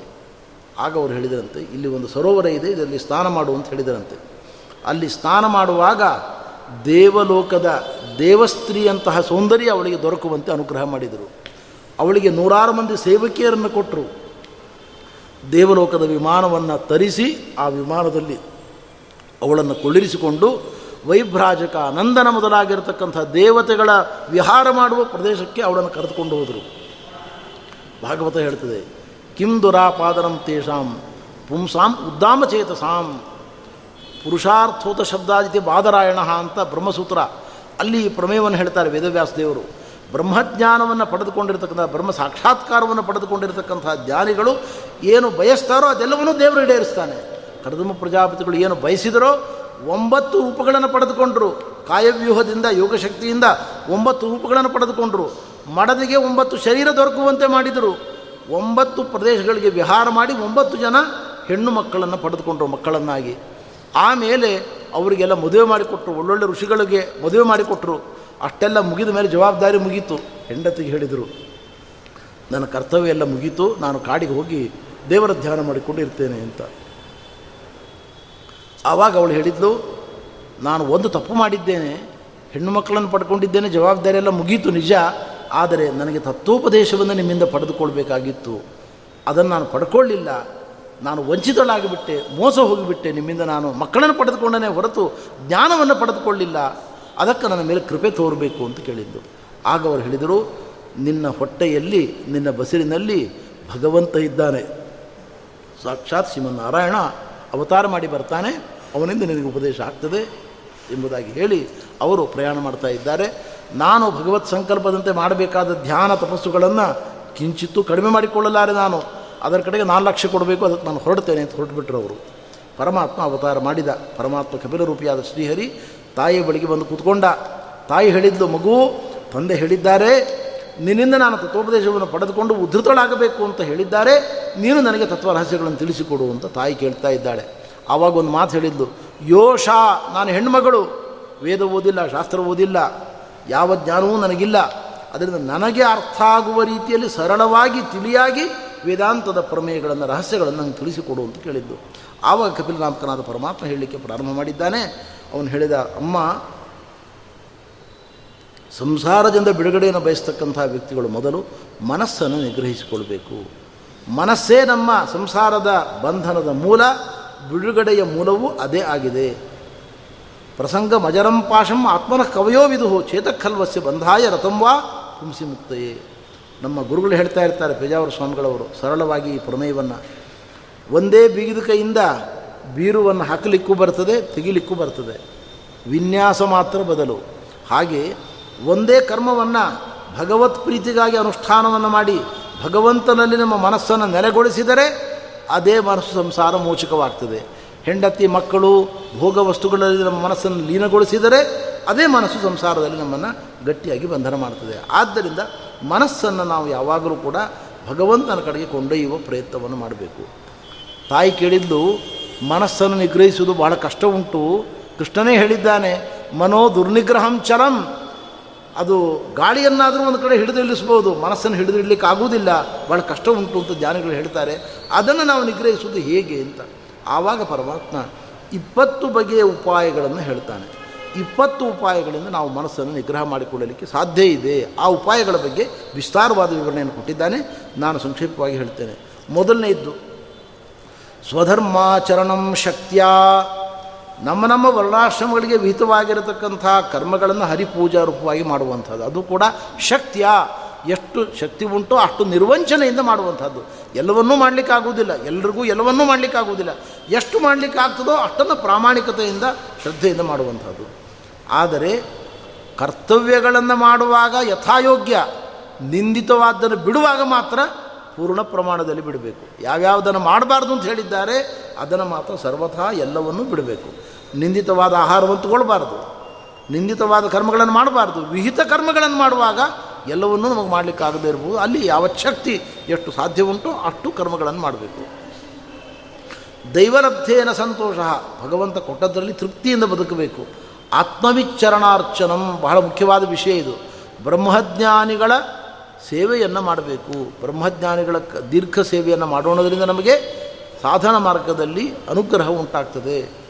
ಆತ್ಮವಿಚ್ಚರಣಾರ್ಚನಂ ಅಂತದೆ ಪಂಚಮಸ್ಕಂದ ಭಾಗವತ. ಬ್ರಹ್ಮಜ್ಞಾನಿಗಳ ದೀರ್ಘಕಾಲ ಸೇವೆಯನ್ನು ಮಾಡೋಣದರಿಂದ ನಾವು ಎಲ್ಲ ಪಾಪಗಳಿಗೂ ಪ್ರಾಯಶ್ಚಿತ್ತವನ್ನು ಮಾಡಿಕೊಳ್ಬೋದು ಅಂತ ಷಟ್ಟಸ್ಕಂದ ಭಾಗವತ ಹೇಳ್ತದೆ. ಷಟ್ಟಸ್ಕಂದ ಭಾಗವತದಲ್ಲಿ ಬಹಳ ಒಂದು ಮಹತ್ವದ ಉಪದೇಶ ಉಂಟು. ಅಲ್ಲಿ ಪರೀಕ್ಷೆ ಮಹಾರಾಜರು ಕೇಳ್ತಾರೆ. ನೀವೆಲ್ಲ ಏನು ಹೋಮ, ಹವನ, ದಾನ, ಅಧ್ಯಯನ, ಅಧ್ಯಾಪನ ಪ್ರಾಯಶ್ಚಿತ್ತಗಳನ್ನು ಹೇಳ್ತೀರಿ, ಈ ಎಲ್ಲ ಪ್ರಾಯಶ್ಚಿತ್ತಗಳು ನಮ್ಮ ಪಾಲಿಗೆ ಅರ್ಥಹೀನ. ಯಾಕೆಂದರೆ ನಮ್ಮ ಪರಿಸ್ಥಿತಿ ಹೇಗಿದೆ ಅಂದರೆ, ನಾವು ಪಾಪ ಮಾಡ್ತೇವೆ, ಪ್ರಾಯಶ್ಚಿತ್ತ ಮಾಡಿಕೊಳ್ತೇವೆ. ಪ್ರಾಯಶ್ಚಿತ್ತ ಮುಗಿದು ಮರುದಿವಸೇ ಪುನಃ ಆ ಪಾಪಗಳನ್ನು ಮಾಡ್ತೇವೆ. ಪ್ರಾಯಶ್ಚಿತ್ತ ಅಥೋಪಾರ್ಥಂ ಮನ್ನೇ ಕುಂಜರ ಶೌಚಬತ್ ಆನೆ ಸ್ನಾನ ಮಾಡಿದ ಹಾಗೆ, ಆನೆ ನದಿಯೊಳಗೆ ಸ್ನಾನ ಮಾಡ್ತದೆ, ಹೊರಗೆ ಬಂದು ಮರಳನ್ನೆಲ್ಲ ಮೈಮೇಲೆ ಹಾಕ್ಕೊಳ್ತದೆ. ಹಾಗಿದೆ ನಮ್ಮ ಪರಿಸ್ಥಿತಿ.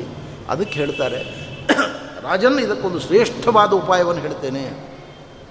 ಅದೇನು ಅಂದರೆ, ಬ್ರಹ್ಮಜ್ಞಾನಿಗಳ ದೀರ್ಘಕಾಲವಾದ ಸೇವೆಯನ್ನು ಮಾಡೋಣದರಿಂದ ಅನಂತ ಜನ್ಮಗಳ ಪಾಪವನ್ನು ಕಳೆದುಕೊಳ್ಳಲಿಕ್ಕೆ ಸಾಧ್ಯ ಇದೆ. ಒಂದು ಜನ್ಮದ್ದಲ್ಲ, ಅನಂತಾನಂತ ಜನ್ಮಗಳ ಪಾಪವನ್ನು ನಾವು ಬ್ರಹ್ಮಜ್ಞಾನಿಗಳ ಸೇವೆಯಿಂದ ಕಳೆದುಕೊಳ್ಳಲಿಕ್ಕೆ ಸಾಧ್ಯವಾಗ್ತದೆ.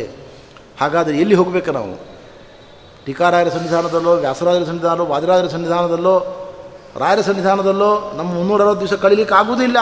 ವಾರ ಇರ್ಬೋದು, ಮೂರು ದಿವಸ ಇರ್ಬೋದು. ಬ್ರಹ್ಮಜ್ಞಾನಿಗಳ ಸೇವೆ ಅಂದರೆ ನಮಸ್ಕಾರ, ಪ್ರದಕ್ಷಿಣೆ ಅಂತ ನಾವು ತಿಳ್ಕೊಂಡಿದ್ದೇವೆ. ಇದಲ್ಲ. ನಿಜವಾದ ಸೇವೆ ಅಂದರೆ ಅವರಿಗೆ ಪ್ರಿಯವಾದ ಕಾರ್ಯ ಅಂದರೆ ಅವರ ಗ್ರಂಥಗಳನ್ನು ಪಾರಾಯಣ ಮಾಡುವುದು, ಅವರ ಗ್ರಂಥಗಳನ್ನು ಗುರುಮುಖದಿಂದ ಕೇಳುವುದು, ನಮ್ಮ ಯೋಗ್ಯತೆಗೆ ಅನುಗುಣವಾಗಿ ತಿಳಿದುಕೊಂಡು ಇನ್ನೊಬ್ಬರಿಗೆ ಹೇಳುವುದು. ಇದು ಅಪರೋಕ್ಷ ಜ್ಞಾನಿಗಳ ದೀರ್ಘಕಾಲವಾದ ಸೇವೆ. ಆ ಸೇವೆಯಿಂದ ಪರಮಾತ್ಮ ಒಲಿತಾನೆ, ಅನುಗ್ರಹವನ್ನು ಮಾಡ್ತಾನೆ. ನಮ್ಮ ಎಲ್ಲ ಜನ್ಮಗಳ ಪಾಪಕ್ಕೂ ಇದು ದೊಡ್ಡ ಪ್ರಾಯಶ್ಚಿತ ಅಂತ ಶುಕಮುನಿಗಳು ಷಟ್ಟಸ್ಕಂದ ಭಾಗವತರು ಹೇಳಿದ್ದಾರೆ. ಅದನ್ನು ಇಲ್ಲಿ ಪರಮಾತ್ಮ ನಮಗೆ ಹೇಳ್ತಾ ಇದ್ದಾನೆ. ಗ್ರಾಮ್ಯ ಧರ್ಮ ನಿವೃತ್ತಿಶ್ಚ. ಟಿ ವಿ ಸೀರಿಯಲ್ಗಳನ್ನು ನೋಡ್ತಾ ಕೂತ್ಕೊಳ್ಬಾರದು. ಒಮ್ಮೆ ಅದಕ್ಕೆ ಅಡಿಕ್ಟ್ ಆಗಿಬಿಟ್ರೆ ಮನುಷ್ಯ ಬಿಡಲಿಕ್ಕೆ ಆಗೋದಿಲ್ಲ ಆದ್ದರಿಂದ ಗ್ರಾಮ್ಯ ಧರ್ಮ ನಿವೃತ್ತಿಶ್ಚ. ಮೋಕ್ಷ ಧರ್ಮ ರತಿಸ್ತಥ ಪವಿತ್ರವಾದ ಸರ್ವಮೂಲವನ್ನು ಕೇಳೋದು ಶಾಸ್ತ್ರ ಗ್ರಂಥಗಳನ್ನು ಕೇಳೋದು, ಸಜ್ಜನರ ಜೊತೆಗೆ ವಿಚಾರಗಳನ್ನು ಮಾಡೋದು, ವಿಮರ್ಶೆ ಮಾಡೋದು, ಇವುಗಳಲ್ಲಿ ನಾವು ತೊಡಗಿಸಿಕೊಳ್ಬೇಕು. ಮಿತಮೇಧ್ಯಾಸನಂ ಶಾಶ್ವತ. ಒಂದು ಬಾರಿಗೆ ಆಹಾರ ಸ್ವೀಕಾರ ಮಾಡಲಿಕ್ಕೆ ಅವಕಾಶ ಉಂಟು. ಮಿತವಾದ ಆಹಾರ, ಮೇಥ್ಯವಾದ ಆಹಾರ. ಮೇಥ್ಯ ಅಂದರೆ ಹರಿಗೆ ಅರ್ಪಿತವಾದ, ಪ್ರಾಣದೇವರಿಗೆ ಅರ್ಪಿತವಾದ, ಅದರಂತೆ ಅಗ್ನಿಯ ಮುಖದಿಂದ ಸಂಸ್ಕಾರಕ್ಕೆ ಒಳಪಟ್ಟ, ಯತಿಗಳಿಗೆ ನೀಡಿದ ಅನ್ನವನ್ನು ಸ್ವೀಕಾರ ಮಾಡಬೇಕು. ನೋಡಿ, ನಾವು ಮಾಡಿದ ಅನ್ನಕ್ಕೆ ನಾವು ಅಧಿಕಾರಿಗಳು ಅಂತ ತಿಳ್ಕೊಂಡಿದ್ದೇವೆ, ನಾವು ಶಾಸ್ತ್ರ ಹೇಳ್ತಿದ್ದೆ ಹಾಗೆ ನಮಗೆ ಅಧಿಕಾರ ಇಲ್ಲಂತೆ. ಯತಿಶ್ಚ ಬ್ರಹ್ಮಚಾರಿ ಚ ಪಕ್ವಾನ್ನ ತಯೋರ್ ಅನ್ನಮದತ್ವಾದು ಭುಕ್ತವಾ ಚಾಂದ್ರಾಯಣಂ ಚರೇತ್. ನಮ್ಮ ಅನ್ನದ ಮೇಲಿನ ಸ್ವಾಮಿತ್ವ ಒಡೆತನ ಯಾರಿಗಿದೆ ಅಂದರೆ ಯತಿಗಳಿಗಿದೆ. ದೇವರ ಆರಾಧನೆ ಮಾಡುವವರವರು ನಿರಂತರ ಶಾಸ್ತ್ರ ಪಾಠ ಪ್ರವಚನ ಮಾಡುವವರವರು ಒಬ್ಬ ಯತಿಗಳಿಗೆ ನಾವು ಭಿಕ್ಷೆಯನ್ನು ಕೊಟ್ಟರೆ, ಒಂದು ಕಡೆ ಒಬ್ಬ ಯತಿಗಳಿಗೆ ನಾವು ಅನ್ನದಾನವನ್ನು ಮಾಡಿದರೆ, ಲಕ್ಷ ಬ್ರಾಹ್ಮಣರಿಗೆ ನಾವು ಬ್ರಾಹ್ಮಣರಿಗೆ ಅನ್ನದಾನ ಮಾಡಿದಂತೆ. ಅಷ್ಟು ದೊಡ್ಡ ಪುಣ್ಯ ಯತಿಗಳಿಗೆ ಅನ್ನದಾನ ಮಾಡಿದಾಗ ಬರ್ತದೆ. ಬ್ರಹ್ಮಚಾರಿಗಳು ಬ್ರಹ್ಮಚಾರಿಗಳು ಅಂದರೆ ಮದುವೆ ಮಾಡಿಕೊಳ್ಳದೇ ಇದ್ದವರು ಅಂತ ಅರ್ಥ ಅಲ್ಲ. ವೇದಾಭ್ಯಾಸ ಮಾಡುವವರು ಅಂತ ಅರ್ಥ. ಅವರಿಗೆ ನಮ್ಮ ಅನ್ನದ ಮೇಲಿನ ಒಡೆತನ ಇದೆ. ಅವರಿಗೆ ಅನ್ನ ಕೊಡದೇ ನಾವು ಊಟ ಮಾಡಿದರೆ ಪ್ರಾಯಶ್ಚಿತ್ತ ರೂಪವಾಗಿ ಚಂದ್ರಾಯಣ ವ್ರತ ಮಾಡಬೇಕು ಅಂತ ಹೇಳ್ತಿದೆ ಶಾಸ್ತ್ರ. ಆದ್ದರಿಂದ ನಾವು ನೈವೇದ್ಯ ಮಾಡಿ, ಅನಂತರದಲ್ಲಿ ವೈಶ್ವದೇವ ಮಾಡಿ, ಹಸ್ತೋದಕ ಕೊಟ್ಟು ಊಟ ಮಾಡ್ತೇವೆ ಯತಿಗಳಿಗೆ ಕೊಡದೆ ಊಟ ಮಾಡಲಿಕ್ಕೆ ನಮಗೆ ಅಧಿಕಾರ ಇಲ್ಲ. ಆದ್ದರಿಂದ ಯತಿಗಳಿಗೆ ಹಸ್ತೋದಕ ಕೊಟ್ಟು ನಾವು ಆಮೇಲೆ ಊಟ ಮಾಡ್ತೇವೆ ಇದು ಶಾಸ್ತ್ರೀಯವಾದ ಕ್ರಮ. ಆದ್ದರಿಂದ ನಾವು ಒಂದು ಬಾರಿಗೆ ಆಹಾರವನ್ನು ಸ್ವೀಕಾರ ಮಾಡಬೇಕು. ಎರಡು ಬಾರಿಗೆ ಆಹಾರ ಸ್ವೀಕಾರ ಮಾಡೋದು ದೋಷ ಅಲ್ಲ. ಶಾಸ್ತ್ರ ಹೇಳ್ತದೆ, ಸಾಯಂ ಪ್ರಾತ ದ್ವಿಜಾತೀನಾಂ ಅಶನಂ ಶುತಿಚೋದಿತಂ ಎರಡು ಬಾರಿಗೆ ಆಹಾರಕ್ಕೆ ಕಾನೂನುಬದ್ಧವಾದ ಪ್ರಾವಿಷನ್ ಇದೆ. ಮಧ್ಯಾಹ್ನ ಊಟ ಮಾಡಿರಿ, ರಾತ್ರಿ ಊಟ ಮಾಡಿರಿ, ಏನೂ ಚಿಂತೆ ಇಲ್ಲ. ಇಲ್ಲ, ಅತ್ಯಲ್ಪ ಆಹಾರ ಸ್ವೀಕಾರ ಮಾಡೋದ್ರಿಂದ ನಿಮ್ಮ ಅಧ್ಯಯನ ಅಧ್ಯಾಪನಗಳಿಗೆ ತೊಂದರೆ ಇಲ್ಲ ಅಂದರೆ ಮೂರನೇ ಬಾರಿಗೂ ಸ್ವೀಕಾರ ಮಾಡಿ, ನಾಲ್ಕನೇ ಬಾರಿಗೂ ಸ್ವೀಕಾರ ಮಾಡಿರಿ. ಏನೂ ತಪ್ಪಿಲ್ಲ ಅದರಲ್ಲಿ. ಶಾಸ್ತ್ರಗಳ ಮೂಲ ಸ್ಫೂರ್ತಿ ಏನು ಅಂದರೆ ಅಧ್ಯಯನ ಅಧ್ಯಾಪನಗಳಿಗೆ ಪ್ರಾಥಮ್ಯವೇ ಹೊರತು ಉಪವಾಸ ವ್ರತ ನಿಯಮಗಳಿಗೆ ಪ್ರಾಥಮ್ಯ ಅಲ್ಲ. ನಮ್ಮ ಸ್ವಾಮಿಗಳು ವಿದ್ಯಾಮಾನ ತೀರ್ಥ ಶ್ರೀಪಾದಂಗಳವರು, ಪಾದಸ್ಮರಣೀಯರಾದ ವಿದ್ಯಾಮಾನ ತೀರ್ಥ ಶ್ರೀಪಾದಂಗಳವರು ಒಂದು ಮಾತು ಹೇಳ್ತಾ ಇದ್ದರು ಯಾವಾಗಲೂ ಕೂಡ. ಸತ್ಯಧ್ಯಾನ ತೀರ್ಥರ ಹತ್ರ ಅವರು ಓದುವಾಗ ರಾತ್ರಿ ಹೊತ್ತಿನಲ್ಲಿ ಅವರಿಗೆ ಆಯಾಸ ಆಗ್ತಿತ್ತು. ತುಂಬ ಪಾಠಗಳಾಗ್ತಾಯಿತ್ತು ಬಿಸಿಲು ಪ್ರದೇಶ ಅದು, ತಿರುಪತಿ. ಸ್ವಾಮಿಗಳು ಹೇಳಿದ್ರಂತೆ, ರಾತ್ರಿ ನೀವು ಉಪಹಾರ ತೊಗೊಳ್ರಿ, ಆಹಾರ ತೊಗೊಳ್ರಿ ಅಂತ ಹೇಳಿದ್ರಂತೆ. ಅಲ್ಲ, ಮತ್ತು ರಾತ್ರಿ ಆಹಾರ ತೊಗೊಳ್ಬಾರ್ದು ಅಂತ ಹೇಳ್ತಾರಲ್ಲ ಅಕಸ್ಮಾತ್ ನಿಮಗೇನಾದರೂ ಪಾಪ ಬಂದರೆ ನಾನು ತೊಗೊಳ್ತೇನೆ ಆ ಪಾಪವನ್ನು ಅಂತ ಹೇಳಿದ್ರಂತೆ. ಅವರು ಹೇಳಿ ಒಂದು ಮಾತು ಹೇಳಿದ್ರಂತೆ, ಶಾಸ್ತ್ರಗಳಲ್ಲಿ ವಿಧಿಗಳಿದ್ದಾವೆ, ನಿಷೇಧಗಳಿದ್ದಾವೆ, ಅದರ ಸ್ಪಿರಿಟನ್ನು ಸರಿಯಾಗಿ ಅರ್ಥ ಮಾಡಿಕೊಳ್ಬೇಕು, ಅದರ ರಹಸ್ಯವನ್ನು ತಿಳ್ಕೊಳ್ಬೇಕು. ವ್ರತೋಪವಾಸಗಳನ್ನು ಮಾಡಿ, ಅದರಿಂದ ನೀವು ಪಾಠ ಪ್ರವಚನ ಮಾಡಲಿಕ್ಕೆ ತೊಂದರೆಯಾಗೋದಾದ ಪಕ್ಷದಲ್ಲಿ ಅಂಥ ವೃತ ನಿಯಮಗಳಿಗೆ ಯಾವುದೇ ಮಹತ್ವ ಇಲ್ಲ. ವೃತ ನಿಯಮಗಳನ್ನು ಹೇಳೋದು ಯಾಕೆ? ಅಂತಃಕರಣ ಶುದ್ಧಿ ದ್ವಾರ ಶಾಸ್ತ್ರಾಧ್ಯಯನ ಆಗಬೇಕು ಪಾಠ ಪ್ರವಚನ ಮಾಡಬೇಕು ಅಂತ. ಅದಕ್ಕೆ ಲೋಪ ಬರುವುದಾದರೆ ಈ ವೃತ ನಿಯಮ ಮಾಡಿ ಪ್ರಯೋಜನ ಏನು? ಆದ್ದರಿಂದ ಖಂಡಿತವಾಗಿ ಶಾಸ್ತ್ರಕ್ಕೆ ವೃತ ನಿಯಮಗಳಲ್ಲಿ ಕಠಿಣವಾದ ತಾತ್ಪರ್ಯ ಇಲ್ಲ. ನೀವು ಆಹಾರ ತೊಗೊಂಡ್ರೆ ಏನೂ ಪಾಪ ಬರುವುದಿಲ್ಲ. ಅಕಸ್ಮಾತ್ ನಿಮಗೆ ಪಾಪ ಬಂದರೆ ನಾನು ತೊಗೊಳ್ತೇನೆ ಅಂತ ಸ್ವಾಮಿಗಳು ಹೇಳಿದರು. ಆದ್ದರಿಂದ ನಾನು ರಾತ್ರಿ ಆಹಾರ ತೊಗೊಂಡು ಮುಂದೆ ಪುನಃ ಪಾಠವನ್ನು ಹೇಳಲಿಕ್ಕೆ ಶುರು ಮಾಡಿದೆ. ಸ್ವಾಮಿಗಳ ಹತ್ರ ಓದುವಾಗಲೇ ಅವರು ಸುಧಾ ಪಾಠ ಶುರು ಮಾಡಿದರು ವಿದ್ಯಾಮಾನ ತೀರ್ಥರು. ಒಂದು ಬ್ಯಾಚಿಗೆ. ಇದರ ತಾತ್ಪರ್ಯ ಏನು ಅಂದರೆ ಜ್ಞಾನಿಗಳಾಗಿರತಕ್ಕಂಥವರಿಗೆ ಆಹಾರದ ನಿಯಮಗಳಿದ್ದಾವೆ.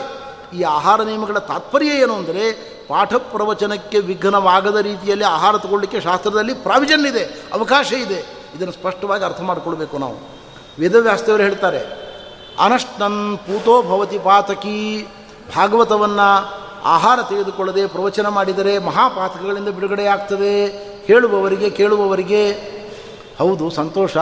ನಾವೇನಾದರೂ ಆಹಾರ ತಗೊಳ್ಳದೆ ಪ್ರವಚನಕ್ಕೆ ಕೂತ್ವಿ ಅಂದರೆ ಮಾತು ಹೊರಡುವುದೇ ಇಲ್ಲ. ಶಕ್ತಿ ಇಲ್ಲ ನಮಗೆ. ಕಲಿಯುಗದಲ್ಲಿ ಅನ್ನ ಗತ ಪ್ರಾಣರು ನಾವು. ಕೇಳುವವರದ್ದು ಇಷ್ಟೇ ಪರಿಸ್ಥಿತಿ.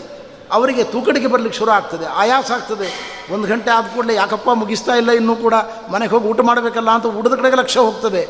ಹಾಗಾದರೆ ಆಹಾರ ತ್ಯಾಗ ಮಾಡಿದ್ದೇ ಸಾಧನೆ ಆಯಿತೇ ಹೊರತು ದೇವರ ಮಹಿಮೆಯನ್ನು ಕೇಳಲಿಕ್ಕೆ ಆಗಲಿಲ್ಲ ಅದಕ್ಕೆ ವ್ಯಾಸರು ಹೇಳ್ತಾರೆ ಆಹಾರ ತ್ಯಾಗ ಮಾಡಿ ಭಾಗವತ ಕೇಳುವಂಥ ಪಕ್ವತೆ ನಿಮಗಿಲ್ಲ ಅಂದರೆ ಚಿಂತೆ ಮಾಡಬೇಡಿ, ಆಹಾರ ತಗೊಳ್ಳ್ರಿ ಅವಶ್ಯವಾಗಿ ಆಹಾರ ತಗೊಳ್ಳಿ. ಆಹಾರ ತಗೊಂಡು ಭಾಗವತವನ್ನು ಶ್ರದ್ಧೆಯಿಂದ ಕೇಳ್ರಿ. ಭಾಗವತ ಶ್ರವಣಕ್ಕೆ ಪ್ರತಿಬಂಧಕ ಆಗುವುದಾದ ಪಕ್ಷದಲ್ಲಿ ಆಹಾರ ತ್ಯಾಗ ಮಾಡೋದರಿಂದ ಏನೂ ಪ್ರಯೋಜನ ಇಲ್ಲ. ಆದ್ದರಿಂದ ಆಹಾರ ತ್ಯಾಗದ ನಿಯಮ ಯಾರಿಗೆ ಅಂದರೆ ಏನೂ ಮಾಡದೇ ಇದ್ದರೆ ಕನಿಷ್ಠ ಆಹಾರ ತ್ಯಾಗವನ್ನಾದರೂ ಮಾಡಿ ಸಾಧನೆ ಮಾಡಿಕೊಳ್ಳಿ ಅಂತ ಹೇಳ್ತಕ್ಕಂಥದ್ದೇ ಹೊರತು ಪಾಠ ಪ್ರವಚನದ ರೂಪವಾದ ತಪಸ್ಸನ್ನು ಮಾಡಲಿಕ್ಕೆ ಅವಕಾಶ ಇರುವಾಗ ಎಷ್ಟು ಬಾರಿಗೆ ನೀವು ಆಹಾರ ಸ್ವೀಕಾರ ಮಾಡಿದರೂ ದೋಷ ಅಲ್ಲ ಅಂತ ಶಾಸ್ತ್ರ ಹೇಳ್ತದೆ ಈ ದೃಷ್ಟಿಯನ್ನು ಅರ್ಥ ಮಾಡಿಕೊಂಡು ನಾವು ಆದ್ಯತೆ ಕೊಡಬೇಕಾದದ್ದು ಪಾಠ ಪ್ರವಚನಕ್ಕೆ ಅಧ್ಯಯನ ಮಾಡಬೇಕು, ಇನ್ನೊಬ್ಬರಿಗೆ ಹೇಳಬೇಕು. ಈ ಪ್ರಸಂಗದಲ್ಲಿ ನಮಗೆ ದೊಡ್ಡ ಪುಣ್ಯ ಸಾಧನ ಸಕಲ ಪಾಪಗಳಿಗೆ ಪ್ರಾಯಶ್ಚಿತ ರೂಪವಾದದ್ದು ಎಂಬುದನ್ನು ಭಾಗವತ ಸ್ಪಷ್ಟವಾಗಿ ಹೇಳ್ತಾ ಉಂಟು. ವಿವಿಕ್ತ ಕ್ಷೇತ್ರ ಸೇವನಂ. ಭಗವಂತನ ದಿವ್ಯವಾದ ಕ್ಷೇತ್ರಗಳಿದ್ದಾವೆ ಸ್ವಯಂ ವ್ಯಕ್ತ ಸ್ಥಳಗಳಿದ್ದಾವೆ. ಆ ಸ್ಥಳಗಳಿಗೆ ಏಕಾಕಿಯಾಗಿ ಒಬ್ಬರ ಇಬ್ಬರ ಮೂರು ಜನ ಸಮಾನ ಮನಸ್ಕರು ಹೋಗಿ ಸಾಧನಾನುಷ್ಠಾನವನ್ನು ಮಾಡಿಕೊಳ್ಬೇಕು. ದೊಡ್ಡ ಗುಂಪು ಕಟ್ಕೊಂಡು ಹೋಗಬಾರ್ದು. ಅವರ ಕಾಫಿ ತಿಂಡಿಯಲ್ಲೇ ನಮ್ಮ ಶ್ರಮ ಎಲ್ಲ ಪರಿಹಾರ ಆಗಿಬಿಡ್ತದೆ. ಅದಕ್ಕೋಸ್ಕರ ವಿವಿಕ್ತರಾಗಿ, ಏಕೈಕ, ಏಕಾಕಿಯಾಗಿ ಒಬ್ಬರೋ ಇಬ್ಬರು ಮೂರು ಜನ ಹೋಗಿ ಸಾಧನಾನುಷ್ಠಾನಗಳನ್ನು ಮಾಡಬೇಕು ಅಂತ ಹೇಳ್ತಾರೆ. ನಿತ್ಯ ದೇವರ ಧ್ಯಾನವನ್ನು ಮಾಡಬೇಕು. ಧ್ಯಾನ ಅಂದರೆ ಶಾಸ್ತ್ರಗಳಿಂದ ನಾವು ಕೇಳಿದ ದೇವರ ಗುಣಗಳನ್ನು ನಮ್ಮ ಬಿಂಬ ರೂಪದಲ್ಲಿ ಚಿಂತನೆ ಮಾಡತಕ್ಕಂಥದ್ದು ಆ ಭಗವಂತನ ಚಿಂತನೆ ಮಾಡುವಾಗ ಹೀಗೆ ನಾವು ಯಾವಾಗಲೂ ಮನನ ಮಾಡಬೇಕು. ಸಂಚಿಂತೆಯೇತ್ ಭಗವತ ಚರಣಾರ ವಿಂದಂ ವಜ್ರ ಅಂಕುಶ ಧ್ವಜ ಸರೋರು ಹಲಾಂಛನಾಢ್ಯಂ. ಪರಮಾತ್ಮನ ಪಾವನ ಪಾದ ಕಮಲಗಳನ್ನು ಚಿಂತನೆ ಮಾಡಬೇಕು. ಅದರ ಒಳಗೆ ವಜ್ರ, ಧ್ವಜ, ಅಂಕುಶ, ಪದ್ಮ ಚಿಹ್ನೆಗಳಿದ್ದಾವೆ ಅಂತ ಚಿಂತನೆ ಮಾಡಬೇಕು. ಒಂದೊಂದು ಚಿಂತನೆಗೂ ದೊಡ್ಡ ಫಲ ಇದೆ. ನೋಡಿ, ದೇವರ ಪಾದದಲ್ಲಿ ವಜ್ರಾಯುಧವನ್ನು ಚಿಂತನೆ ಮಾಡಿದರೆ ನಮ್ಮ ಪಾಪಗಳೆಂಬ ಬೆಟ್ಟಗಳನ್ನು ತರಿದು ಹಾಕುವ ಶಕ್ತಿ ಆ ವಜ್ರಾಯುಧ ಚಿಂತನೆಗೆ ಉಂಟು. ಆದ್ದರಿಂದ ಇದನ್ನು ದೇವಶರ್ಮ ಎಂಬತಕ್ಕಂತಹ ವಾಯುದೇವರ ಶಿಷ್ಯನಿಗೆ ವಾಯುದೇವರು ಉಪದೇಶ ಮಾಡಿದ್ದು ಇದು. ವಜ್ರ ಚಿಹ್ನೆಯನ್ನು ಯಾರು ಚಿಂತನೆ ಮಾಡ್ತಾರೆ? ಅವರ ಪಾಪವೆಂಬ ಬೆಟ್ಟಗಳನ್ನು ತರಿದು ಹಾಕುವ ಶಕ್ತಿ ಆ ವಜ್ರಾಯುಧಕ್ಕೆ ಉಂಟು. ಅದರಂತೆ ಅಂಕುಶವನ್ನು ಚಿಂತನೆ ಮಾಡಬೇಕು ದೇವರ ಪಾದದಲ್ಲಿ. ಯಾರು ಅಂಕುಶವನ್ನು ಚಿಂತನೆ ಮಾಡ್ತಾ ಇದ್ದಾರೆ ಅಂಥ ವ್ಯಕ್ತಿಗೆ ಕೆಟ್ಟ ವಸ್ತುಗಳ ಕಡೆಗೆ ಮನಸ್ಸು ಹರಿದಾಗ ಅಂಕುಶವನ್ನು ಚಿಂತನೆ ಮಾಡಿಬಿಟ್ರೆ ಮನಸ್ಸಿಗೆ ಹಿಡಿತಕ್ಕೆ ಬರ್ತದೆ. ಆದ್ದರಿಂದ ನಾವು ಕಡ್ಡಾಯವಾಗಿ ಭಗವಂತನ ಪಾದದಲ್ಲಿ ಅಂಕುಶವನ್ನು ಚಿಂತನೆ ಮಾಡಬೇಕು. ಧ್ವಜವನ್ನು ಚಿಂತನೆ ಮಾಡಬೇಕು. ಯಾರು ಧ್ವಜವನ್ನು ಚಿಂತನೆ ಮಾಡ್ತಾರೆ? ಧ್ವಜ ಯಾವಾಗಲೂ ಎತ್ತರದಲ್ಲಿ ಹಾರ್ತಾ ಇರ್ತದೆ. ಹಾಗೆ ಧ್ವಜವನ್ನು ಚಿಂತನೆ ಮಾಡತಕ್ಕಂಥ ವ್ಯಕ್ತಿಯ ಕೀರ್ತಿ ಹತ್ತು ದಿಕ್ಕುಗಳಲ್ಲಿ, ದಿಗ್ ದಿಗಂತಗಳಲ್ಲಿ ವ್ಯಾಪಿಸ್ತದೆ. ಆದ್ದರಿಂದ ಹರಿಯ ಪಾದದಲ್ಲಿರುವ ಧ್ವಜವನ್ನು ಚಿಂತನೆ ಮಾಡಬೇಕು. ಪದ್ಮವನ್ನು ಚಿಂತನೆ ಮಾಡಬೇಕು, ಕಮಲವನ್ನು ಚಿಂತನೆ ಮಾಡಬೇಕು. ಯಾಕೆ ಚಿಂತನೆ ಮಾಡಬೇಕು? ಪದ್ಮವನ್ನು ಚಿಂತನೆ ಮಾಡುವುದರಿಂದ ಪದ್ಮದ ಅಭಿಮಾನಿನಿಯಾದ ರಮಾದೇವಿಯ ಮೂಲಕ ಜ್ಞಾನ ದೊರಕ್ತದೆ, ಸಂಪನ್ಮೂಲಗಳು ದೊರಕ್ತದೆ. ಈ ಕಾರಣದಿಂದಾಗಿ ಸಂಚಿಂತೆಯ ಭಗವತ ಚರಣಾರವಿಂದಂ ವಜ್ರ ಅಂಕುಶ ಧ್ವಜ ಸರೋರುಹ ಲಾಂಛನಾಢ್ಯಂ. ಆ ಭಗವಂತನ ಒಂದೊಂದೇ ಅಂಗಾಂಗಗಳನ್ನು ಚಿಂತನೆ ಮಾಡ್ತಾ ಮಾಡ್ತಾ ಮುಖ್ಯವಾಗಿ ಅವರ ಪಾದಗಳಿಂದ ಹರಿಯುವ ಗಂಗೆ ನನ್ನ ತಲೆ ಮೇಲೆ ಬೀಳ್ತಾ ಉಂಟು. ಅದರಿಂದ ನನ್ನ ಶರೀರದ ಕೊಳೆ, ಮನಸ್ಸಿನ ಕೊಳೆಯೆಲ್ಲವೂ ತೊಳೆದು ಹೋಗ್ತದೆ ಎಂದು ಚಿಂತನೆ ಮಾಡಬೇಕು. ಎಂಥ ಪಾವನ ಪಾದಗಳಿಂದ ಹೊಮ್ಮಿದ ಗಂಗೆ ಅದು. ಯಚ್ಚೌಚ ನಿಶ್ಚಿತ ಸರಿತ್ ಪ್ರವರೋಧಕೇನ ತೀರ್ಥೇನ ದಿನ ನದಿಧೃತೇನ ಶಿವ ಶಿವೋಭೂತ್ ರುದ್ರದೇವರಿಗೆ ಶಿವ ಅಂತ ಹೆಸರು. ಯಾಕೆ ಶಿವಾಂತ ಹೆಸರು? ಹರಿಪಾದೋದಕವಾದ ಗಂಗೆಯನ್ನು ತನ್ನ ಜಟಾರ್ಜೂಟದಲ್ಲಿ ಬಂಧನ ಮಾಡಿದ್ದಾನಾದ ಕಾರಣದಿಂದ ರುದ್ರದೇವರಿಗೆ ಶಿವ ಮಂಗಲ ಅಂತ ಹೆಸರು ಬಂದದ್ದು. ಆದ್ದರಿಂದ ಪ್ರತಿಯೊಂದು ಪದಾರ್ಥಕ್ಕೆ ಮಾಂಗಲ್ಯವನ್ನು, ಪಾವಿತ್ರ್ಯವನ್ನು ಕೊಡುವ ಶಕ್ತಿ ಹರಿಪಾದೋದಕಕ್ಕೆ ಉಂಟು. ಅಂತಹ ಹರಿಪಾದೋದಕ ಪರಮ ಪಾವನವಾದದ್ದು, ಅದು ಹರಿಯ ಪಾದ ಸೋಂಕಿದ್ದರಿಂದ ಅದಕ್ಕೆ ಮಹತ್ವ ಬಂತು. ಬ್ರಹ್ಮದೇವರು ಕಮಂಡಲಿನಲ್ಲಿ ಯಾವಾಗಲೂ ಇಟ್ಕೊಂಡಿರ್ತಾರೆ ಹರಿಪಾದೋದಕವನ್ನು. ಯಾವಾಗಲೂ ಅದಕ್ಕೆ ಅದರ ಪ್ರೋಕ್ಷಣೆ ಮಾಡಿಕೊಳ್ತಾರೆ ಅದರನ್ನು ಆಚಮನ ಮಾಡ್ತಾರೆ, ಧ್ಯಾನ ಮಾಡ್ತಾರೆ, ತಪಸ್ಸು ಮಾಡ್ತಾರೆ. ಎಲ್ಲದಕ್ಕೂ ನೀರು ಬೇಕು. ಆಪೋವೈ ಸರ್ವದೇವತಾ ನೀರಿನಲ್ಲಿ ಸಕಲ ದೇವತೆಗಳ ಸನ್ನಿಧಾನ ಉಂಟು. ಆದ್ದರಿಂದ ನಾವು ಬ್ರಾಹ್ಮಣರು ಜಲಹಸ್ತರಾಗಿಯೇ ಇರಬೇಕು. ಜಲ ಇಲ್ಲದೆ ಬ್ರಾಹ್ಮಣರು ಇರಬಾರ್ದು. ಅಯೋಗ್ಯ ದರ್ಶನ, ಅಯೋಗ್ಯ ಸ್ಪರ್ಶನಾದಿಗಳಿಂದ ಜನಿತವಾದ ಪಾಪ ಖಾಲನೆಗಾಗಿ ಆಚಮನ ಮಾಡಬೇಕು ಅಂತ ಶಾಸ್ತ್ರ ಹೇಳ್ತದೆ. ಹೀಗೆ ಜಲ ಅಲ್ಲಿಯೂ ಕೂಡ ನಾವು ಚಿಂತನೆ ಮಾಡಬೇಕಾದದ್ದು. ಭಗವಂತನ ಹಾಸುವನ್ನು ಚಿಂತನೆ ಮಾಡಬೇಕು ಅಂತಾರೆ ಶುಕಾಚಾರ್ಯರು. ನೋಡಿ, ಹಾಸಂ ಹರೇರವರತಾಖಿಲ ಲೋಕ ಶೋಕಾಶ್ರು ಶೋಷಣ ಮತ್ಯುದಾರಂ. ಶೋಕ ಸಾಗರವನ್ನು ಬತ್ತಿಸುವ ಗುಣ ಹರಿಯ ಮಂದಹಾಸಕ್ಕೆ ಉಂಟು. ಆ ಮಂದಹಾಸವನ್ನು ಚಿಂತನೆ ಮಾಡಿದರೆ ಸಾಕು. ನಮ್ಮ ಶೋಕ ಸಾಗರವನ್ನು ಅದು ಬತ್ತಿಸಿ ಬಿಡುತ್ತದೆ. ಅಂಥ ಒಂದು ದಿವ್ಯ ಶಕ್ತಿ ಹರಿಯ ಮಂದಹಾಸಕ್ಕುಂಟು. ಆ ಮಂದಹಾಸವನ್ನು ನಾವು ಧ್ಯಾನ ಕಾಲದಲ್ಲಿ ಚಿಂತನೆ ಮಾಡಬೇಕು. ಅಂಥ ಪರಮಾತ್ಮ ಪ್ರತಿಯೊಂದು ವಸ್ತುವಿನ ಒಳಗೆ, ಹೊರಗೆ ವ್ಯಾಪಿಸಿ ನಿಂತುಕೊಂಡಿದ್ದಾನೆ. ಅವನಿಂದ ಜಗತ್ತಿನ ಸೃಷ್ಟಿ, ಸ್ಥಿತಿ, ಲಯ ನಿಮ್ಮನ ಜ್ಞಾನಾಜ್ಞಾನ ಬಂದ ಮೋಕ್ಷಗಳು ಆಗ್ತಾ ಇದ್ದಾವೆ ಎಂಬುದಾಗಿ ಹರಿ ಮಹಿಮೆಯನ್ನು ಶಾಸ್ತ್ರಗಳಲ್ಲಿ ಕೇಳಿದ್ದನ್ನು ಬಿಂಬ ರೂಪದಲ್ಲಿ ಮನನ ಮಾಡ್ತಾ ಹೋಗಬೇಕು. ಅದನ್ನು ಚಿಂತನೆ ಮಾಡ್ತಾ ಹೋಗಬೇಕು. ಧ್ಯೇಯ ಚಿಂತಾಯಾಮ್. ಇವತ್ತಿನ ಸ್ಥಿತಿ ಒಳಗಡೆ ಗುಣಗಳನ್ನು ದೇವರಲ್ಲಿ ಚಿಂತನೆ ಮಾಡುವುದೇ ಧ್ಯಾನ. ಅನಂತರದಲ್ಲಿ ಆ ಬಿಂಬರೂಪ ಗುರುಗಳು ಉಪದೇಶ ಮಾಡಿದ ಮೇಲೆ ಆ ಬಿಂಬರೂಪವನ್ನು ನಾವು ಗಟ್ಟಿಯಾಗಿ ಅರ್ಥ ಮಾಡಿಕೊಂಡು ಅದರ ಒಳಗೆ ಗುಣಚಿಂತನೆಯನ್ನು ರೂಢಿಸಿಕೊಳ್ತಾ ಹೋಗಬೇಕಾಗ್ತದೆ. ಹೀಗೆ ಧ್ಯಾನ ಕ್ರಮವನ್ನು ತಿಳಿಸಿಕೊಟ್ಟಿದ್ದಾರೆ. ಮುಂದುವರೆದು ಬಹಳ ಮುಖ್ಯವಾದ ಒಂದು ಪ್ರಮೇಯವನ್ನು ಹೇಳಿದ್ದಾರೆ ಶುಕಮುನಿಗಳು ಇಲ್ಲಿ. ಇದೇನು ಅಂದರೆ ನಮ್ಮ ಜೀವನದ ಒಳಗೆ ವೈರಾಗ್ಯವನ್ನು ಸಂಪಾದನೆ ಮಾಡಿಕೊಳ್ಳುವುದು ಅನಿವಾರ್ಯ. ಸೂತ್ರಕಾರರು ತದಂತರ ಪ್ರತಿಪತ್ತು ಬ್ರಹ್ಮತಿ ಸಂಪರಿಷ್ವಕ್ತ ಪ್ರಶ್ನೆ ನಿರೂಪಣಾಭ್ಯಾಮ್ ಅಂತ ವೈರಾಗ್ಯ ಪಾದ ಮೊದಲ ಸೂತ್ರ ಇದು. ಈ ಜೀವ ಈ ಭೌತಿಕ ದೇಹವನ್ನು ಬಿಟ್ಟು ಕೂಡಲೇ ಮೋಕ್ಷ ಆಗುವುದಿಲ್ಲ. ಪುರಾಣಗಳಲ್ಲಿ ಇಂಥ ಮೋಹಕವಾದ ಮಾತಿದೆ. ಪಂಚಭೂತಗಳ ಸಂಯೋಗವೇ ಜನನ, ಅದೇ ಸಂಸಾರ. ಪಂಚಭೂತಗಳಿಂದ ವಿಯೋಗವೇ ಮರಣ, ಅದೇ ಮುಕ್ತಿ. ಅಲ್ಲಿಗೆ ನಮಗೇನು ಅನಿಸ್ತದೆ? ಪಂಚಭೂತಾತ್ಮಕವಾದ ಶರೀರ ಒಮ್ಮೆ ಹೋಯಿತು ಅಂದರೆ ಮುಕ್ತಿ ಆಯಿತು ಅಂತ ನಾವು ತಿಳ್ಕೊಳ್ತೇವೆ. ಅದಕ್ಕೆ ಸೂತ್ರಕಾರರು ಹೇಳ್ತಾರೆ, ಪಂಚಭೂತಾತ್ಮಕವಾದ ಶರೀರದಿಂದ ಬಿಡುಗಡೆಯಾದ ಕೂಡಲೇ ಪಂಚಭೂತಗಳಿಂದ ನಿಮಗೆ ಶಾಶ್ವತ ವಿಯೋಗ ಇಲ್ಲ. ಇನ್ನೊಂದು ಶರೀರ ತಕ್ಷಣ ನಿಮಗೆ ಬರ್ತದೆ. ಅಲ್ಲಿ ಪುನಃ ಈ ಪಂಚಭೂತಾಭಿಮಾನಿ ದೇವತೆಗಳಿದ್ದಾರೆ. ಪಂಚಭೂತಗಳಿದ್ದಾವೆ. ಇವುಗಳಿಂದ ಶಾಶ್ವತ ಬಿಡುಗಡೆಯಾದರೆ ಮೋಕ್ಷ. ಅದು ಯಾವಾಗ ಆಗುತ್ತೆ ಅಂದರೆ ಜ್ಞಾನೇನೇವ ಪರಂಪದಂ. ಜ್ಞಾನದಿಂದ ಮಾತ್ರ ಸಾಧ್ಯ ಅದು. ಅದಕ್ಕೋಸ್ಕರವಾಗಿ ಜ್ಞಾನವನ್ನು ಸಂಪಾದನೆ ಮಾಡಲೇಬೇಕು. ಜ್ಞಾನಕ್ಕಾಗಿ ಪೋಷಕವಾಗಿ ವೈರಾಗ್ಯ ಬೇಕು. ವೈರಾಗ್ಯ ಹೇಗೆ ಬರಬೇಕು, ಹೇಗೆ ಬರ್ತದೆ ಅದು, ಅದನ್ನು ಭಾಗವತ ಹೇಳುತ್ತದೆ ಈ ಜಗತ್ತಿನಲ್ಲಿ ಅಸಾರತಾ ಜ್ಞಾನ, ಇವುಗಳಲ್ಲಿ ದೋಷಜ್ಞಾನ ಬರದೇ ನಮಗೆ ಖಂಡಿತವಾಗಿಯೂ ವೈರಾಗ್ಯ ಹುಟ್ಟುವುದಿಲ್ಲ. ಆದ್ದರಿಂದ ಜಗತ್ತಿನ ದೋಷಗಳನ್ನು ನಾವು ತಿಳಿದುಕೊಳ್ಬೇಕು. ನಮ್ಮ ಹುಟ್ಟು ಎಷ್ಟು ಕಷ್ಟದಾಯಕವಾದ್ದು ಅದನ್ನು ಹೇಳ್ತದೆ ಭಾಗವತ. ನಮ್ಮ ಜೀವನದಲ್ಲಿ ತಾಯಿಯ ಗರ್ಭದಲ್ಲಿರ್ತಕ್ಕಂಥ ಪ್ರಸಂಗದಲ್ಲಿ ನಾವು ಅನುಭವಿಸ್ತಕ್ಕಂಥ ದುಃಖಗಳನ್ನು ಕಣ್ಣಿಗೆ ಕಟ್ಟುವಂತೆ ವರ್ಣನೆ ಮಾಡಿದೆ.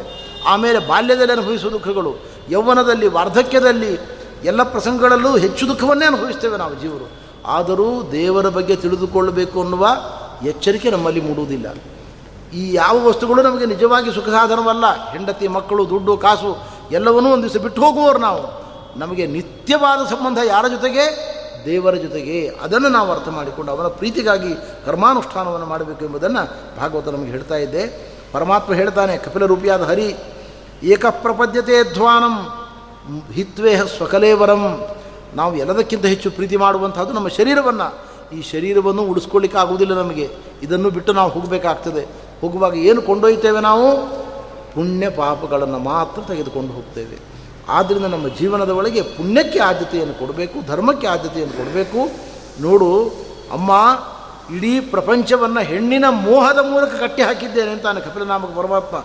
ಬಲಮ್ಮೇ ಪಶ್ಯಮಾಯಾಯ ಸ್ತ್ರೀಮಯ್ಯ ಜಯನೋ ದಿಶಾಂ ಇಡೀ ಜಗತ್ತನ್ನು ಗೆದ್ದ ಚಕ್ರವರ್ತಿಯಾಗಿರತಕ್ಕಂಥ ರಾಜರ್ಷಿ ಹೆಂಡತಿಯ ಬಳಿಗೆ ಹೋಗಿ ಕೂತ್ಕೊಂಡು ದಾಸನಾಗಿ ವರ್ತನೆ ಮಾಡ್ತಾನೆ. ಅಂಥ ಮಾಯೆಯನ್ನು ನಾನು ಹೆಣ್ಣಿನ ಒಳಗೆ ಇಟ್ಟಿದ್ದೇನೆ.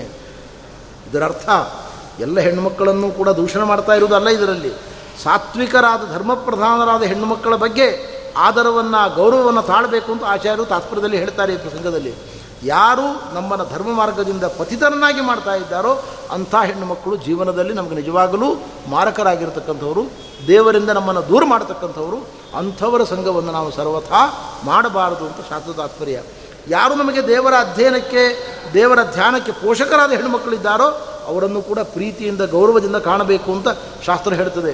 ನೋಡಿ, ಯಾಜ್ಞವಲ್ಕಿಯರಿಗೆ ಇಬ್ಬರು ಮಡದಿಯರು. ಒಬ್ಬಳು ಕಾತ್ಯಾಯಿನಿ, ಇನ್ನೊಬ್ಬಳು ಮೈತ್ರಿ ಕಾತ್ಯಾಯನಿಯನ್ನು ಪರಿಚಯ ಮಾಡಿಕೊಡುವಾಗ ಬೃಹದಾರಣ್ಯಕ್ಕೆ ಉಪನಿಷತ್ತು ಹೇಳ್ತದೆ, ಸ್ತ್ರೀ ಪ್ರಜ್ಞೈವಸ. ಅವಳು ಎಲ್ಲ ಹೆಣ್ಣುಮಕ್ಕಳಂತೆ ಇದ್ಲು. ಎಲ್ಲ ಹೆಣ್ಣುಮಕ್ಕಳು ಅಂದ್ರೇನು? ಅವರಿಗೆಲ್ಲ ಭೋಗ, ಭಾಗ್ಯ, ಸಂಪನ್ಮೂಲಗಳೆಲ್ಲವೂ ಬೇಕು. ಆದರೆ ಮೈತ್ರಿ ಮಾತ್ರ ಹಾಗಿರಲಿಲ್ಲ. ಅವಳಿಗೆ ಜ್ಞಾನದ ತುಡಿತ ಇತ್ತು. ಜ್ಞಾನದ ಬಗ್ಗೆ ಅಪಾರವಾದ ಕಾಳಜಿ ಇತ್ತು. ಅದಕ್ಕೆ ನೋಡಿ ಯಾಜ್ಞವಲ್ಕ್ಯರು ಅವಳು ಪ್ರಶ್ನೆ ಕೇಳಿದ ಕೂಡಲೇ ಪರಮಾನಂದಾಗಿ ಹೇಳಿದರು, ಅಯೇ ಅರೇನ ಪ್ರಿಯ ಸತಿ ನನ್ನ ಮುದ್ದಿನ ಮಡದಿಯೇ? ಇದನ್ನು ಕನ್ನಡಕ್ಕೆ ಅನುವಾದ ಮಾಡೋದು. ಅರೇನ ಪ್ರಿಯ ಸತಿ. ಇದು ಕಾಮದಿಂದ ಬಂದ ಉದ್ಗಾರ ಅಲ್ಲ. ಅವಳ ಜ್ಞಾನದ ಬಗ್ಗೆ ಇರುವ ಕಾಳಜಿಯಿಂದ ಬಂದ ಪ್ರೀತಿಯ ಮಾತು. ಆದ್ದರಿಂದ ಜ್ಞಾನದ ಬಗ್ಗೆ, ಸದಾಚಾರಗಳ ಬಗ್ಗೆ ಯಾವ ಹೆಣ್ಣು ಮಕ್ಕಳಿಗೆ ಗೌರವ ಇದೆ, ಅಭಿಮಾನ ಇದೆ ಅಂಥವ್ರನ್ನ ತುಂಬ ಪ್ರೀತಿ ಅಭಿಮಾನಗಳಿಂದ ಕಾಣಬೇಕು. ಯಾವ ಹೆಣ್ಣುಮಕ್ಕಳು ಬರೀ ಭೋಗಪ್ರಧಾನರಾಗಿದ್ದಾರೋ ಅವರಿಂದ ಅಂತರವನ್ನು ಕಾಪಾಡಿಕೊಂಡು ನಮ್ಮ ಸಾಧನೆಯನ್ನು ಮಾಡಬೇಕು ಅಂತ ಭಾಗವತ ನಮಗೆ ಮಾರ್ಗದರ್ಶನವನ್ನು ಕೊಟ್ಟಿದೆ. ಅನೇಕ ಪ್ರಮೇಯಗಳನ್ನು ಪರಮಾತ್ಮ ಹೇಳಿದ್ದಾನೆ. ಕೊನೆಗೆ ಒಂದು ವಿಷಯವನ್ನು ಹೇಳಿ ನಾನು ಉಪಸಂಹಾರವನ್ನು ಮಾಡ್ತಾ ಇದ್ದೇನೆ. ಇದು ಬಹಳ ಮುಖ್ಯವಾದ ಒಂದು ತೃತೀಯ ಸ್ಕಂದ ಭಾಗವತದಲ್ಲಿ ಮನನ ಮಾಡಬೇಕಾಗಿರ್ತಕ್ಕಂಥ ಒಂದು ವಿಷಯ. ನಮ್ಮ ಪುರಾಣಗಳು, ವೇದಗಳು ಪರಬ್ರಹ್ಮ, ಸರ್ವೋತ್ತಮ ಚೇತನನಾದ ಬ್ರಹ್ಮ ಹೇಗಿದ್ದಾನೆ ಅಂತ. ದೊಡ್ಡ ಜಿಜ್ಞಾಸೆ. ಕೆಲವರು ಹೇಳ್ತಾರೆ, ನಿರ್ಗುಣ ನಿರಾಕಾರ ಅಂತ. ನಮ್ಮ ಆಚಾರ್ಯ ಹೇಳ್ತಾರೆ, ಅನಂತ ಕಲ್ಯಾಣ ಪರಿಪೂರ್ಣ ಅಂತ. ಯಾವುದು ಸರಿ? ಈ ಭಾಗವತ ಸ್ಪಷ್ಟವಾಗಿ ಇದರ ಬಗ್ಗೆ ಬೆಳಕು ಕೊಡ್ತಾ ಉಂಟು. ಕರ್ತೃತ್ವಾತ್ ಸಗುಣಂ ಬ್ರಹ್ಮ ಪುರುಷಂ ಪುರುಷರ್ಷಭಂ. ಸರ್ವೋತ್ತಮನಾದ ದೇವತೆ, ಪುರುಷೋತ್ತಮನಾದ ದೇವತೆ ಹೇಗಿದ್ದಾನೆ ಅಂದರೆ ಜಗತ್ಕರ್ತೃವಾಗಿದ್ದಾನೆ. ಅವನು ಸಗುಣನಾಗಿದ್ದಾನೆ, ನಿರ್ಗುಣ ಅಲ್ಲ. ಕರ್ತೃತ್ವಾತ್ ಸಗುಣಂ ಬ್ರಹ್ಮ ಪುರುಷಂ ಪುರುಷರ್ಷಭಂ. ಅಂತಹ ಪುರುಷಶಮನಾದ ಪರಮಾತ್ಮನನ್ನು ಬ್ರಹ್ಮದೇವರು ಪ್ರತಿಕಲ್ಪದಲ್ಲೂ ಕೂಡ ತನ್ನ ಜೊತೆಗಾರರ ಜೊತೆಗೆ, ಅಂದರೆ ದೇವತೆಗಳ ಜೊತೆಗೆ, ಋಷಿಗಳ ಜೊತೆಗೆ ಅವನ ಬಳಿಗೆ ಬಂದು ಮೋಕ್ಷವನ್ನು ಪಡೆದುಕೊಳ್ತಾ ಇದ್ದಾರೆ ಅಂತ ಕಥೆಯನ್ನು ಹೇಳುವ ಮೂಲಕ ಭಾಗವತ, ಪುರುಷೋತ್ತಮನಾದ ವ್ಯಕ್ತಿ ನಿರ್ಗುಣ ಅಲ್ಲ, ನಿರಾಕಾರ ಅಲ್ಲ, ಅನಂತ ಗುಣ ಪರಿಪೂರ್ಣನಾಗಿದ್ದಾನೆಂಬ ಪ್ರಮೇಯವನ್ನು ಭಾಗವತ ಸ್ಪಷ್ಟವಾದ ಭಾಷೆಯಲ್ಲಿ ಹೇಳಿದೆ ಇಲ್ಲಿ. ಕಪಿಲ ನಾಮಕ ಪರಮಾತ್ಮನ ಉಪದೇಶವನ್ನು ಪಡೆದುಕೊಂಡಿರತಕ್ಕಂಥ, ತಾಯಿಯಾಗಿರ್ತಕ್ಕಂಥ ದೇವಹೂತಿ ಅವನ ಕೃಪೆಯಿಂದ ತತ್ವ ಸಾಕ್ಷಾತ್ಕಾರವನ್ನು ಪಡೆದುಕೊಂಡು ದೇವರ ಮಹಿಮೆಯನ್ನು ಅರ್ಥ ಮಾಡಿಕೊಂಡು ಧ್ಯಾನ ಮಾಡಿ ಮೋಕ್ಷವನ್ನು ಪಡೆದುಕೊಳ್ತಕ್ಕಂಥವಳು ಆಗ್ತಾ ಇದ್ದಾಳೆ. ಈಗ ದೇವರು ಎಷ್ಟು ಕೃಪೆ ಮಾಡಿದ ಅವಳ ಮೇಲೆ ಅಂದರೆ ಸಿದ್ಧಿದ ಎಂಬ ನದಿಯಾಗಿ ಹರಿಯುವಂತೆ ಮಾಡಿದ ಅವಳನ್ನು. ಸಿದ್ಧಿದ ಎಂಬ ನದಿ ಅವಳ ಶರೀರವೇ ಒಂದು ರೂಪದಿಂದ ಸಿದ್ಧಿದ ಎಂಬತಕ್ಕಂಥ ನದಿಯಾಗಿ ಹರಿದಿದೆ. ಅಂಥ ಅನುಗ್ರಹವನ್ನು ತಾಯಿ ಮೇಲೆ ಪರಮಾತ್ಮ ತೋರಿದ. ಅಷ್ಟೇ ಅಲ್ಲ, ಪ್ರತಿಯೊಬ್ಬರೂ ಕೂಡ ತನ್ನ ಜೀವನದ ಒಳಗೆ ತಾಯಿಯ ಋಣವನ್ನು ಕಳ್ಕೊಳ್ಳಿಕ್ಕಾಗುವುದಿಲ್ಲ. ಅದಕ್ಕೆ ಪುರಾಣಗಳು ವರ್ಣನೆ ಮಾಡ್ತಾ ಹೇಳ್ತವೆ. ನೋಡಿ ಸ್ವಾಮಿಗಳು ಅವರು ಎಲ್ಲ ಋಣವನ್ನು ಕಳೆದುಕೊಂಡಿದ್ದಾರೆ. ಸ್ವಾಮಿಗಳಾಗಿರ್ತಕ್ಕಂಥ ವ್ಯಕ್ತಿಗಳಿಗೆ ಯಾರ ಋಣ ಇಲ್ಲ. ಆದರೆ ಗುರುಗಳ ಋಣದಿಂದ ಮುಕ್ತರಾಗುವುದಿಲ್ಲ ಅವರು. ಏಕಾದಶಿಸ್ಕಂದ ಭಾಗವತದಲ್ಲಿ ಸ್ಪಷ್ಟ ಹೇಳ್ತಾರೆ ಇದನ್ನು. ಯಾವತ್ತೂ ಕೂಡ ಎಷ್ಟೇ ದೊಡ್ಡ ವ್ಯಕ್ತಿಯಾದರೂ, ಪೀಠಾಧಿಪತಿಗಳಾದರೂ, ಸ್ವಾಮಿಗಳಾದರೂ ಕೂಡ ಅವರಿಗೆ ತಾಯಿಯ ಋಣದಿಂದ ಮುಕ್ತರಾಗುವುದಿಲ್ಲ, ಗುರುಗಳ ಋಣದಿಂದ ಮುಕ್ತರಾಗುವುದಿಲ್ಲ.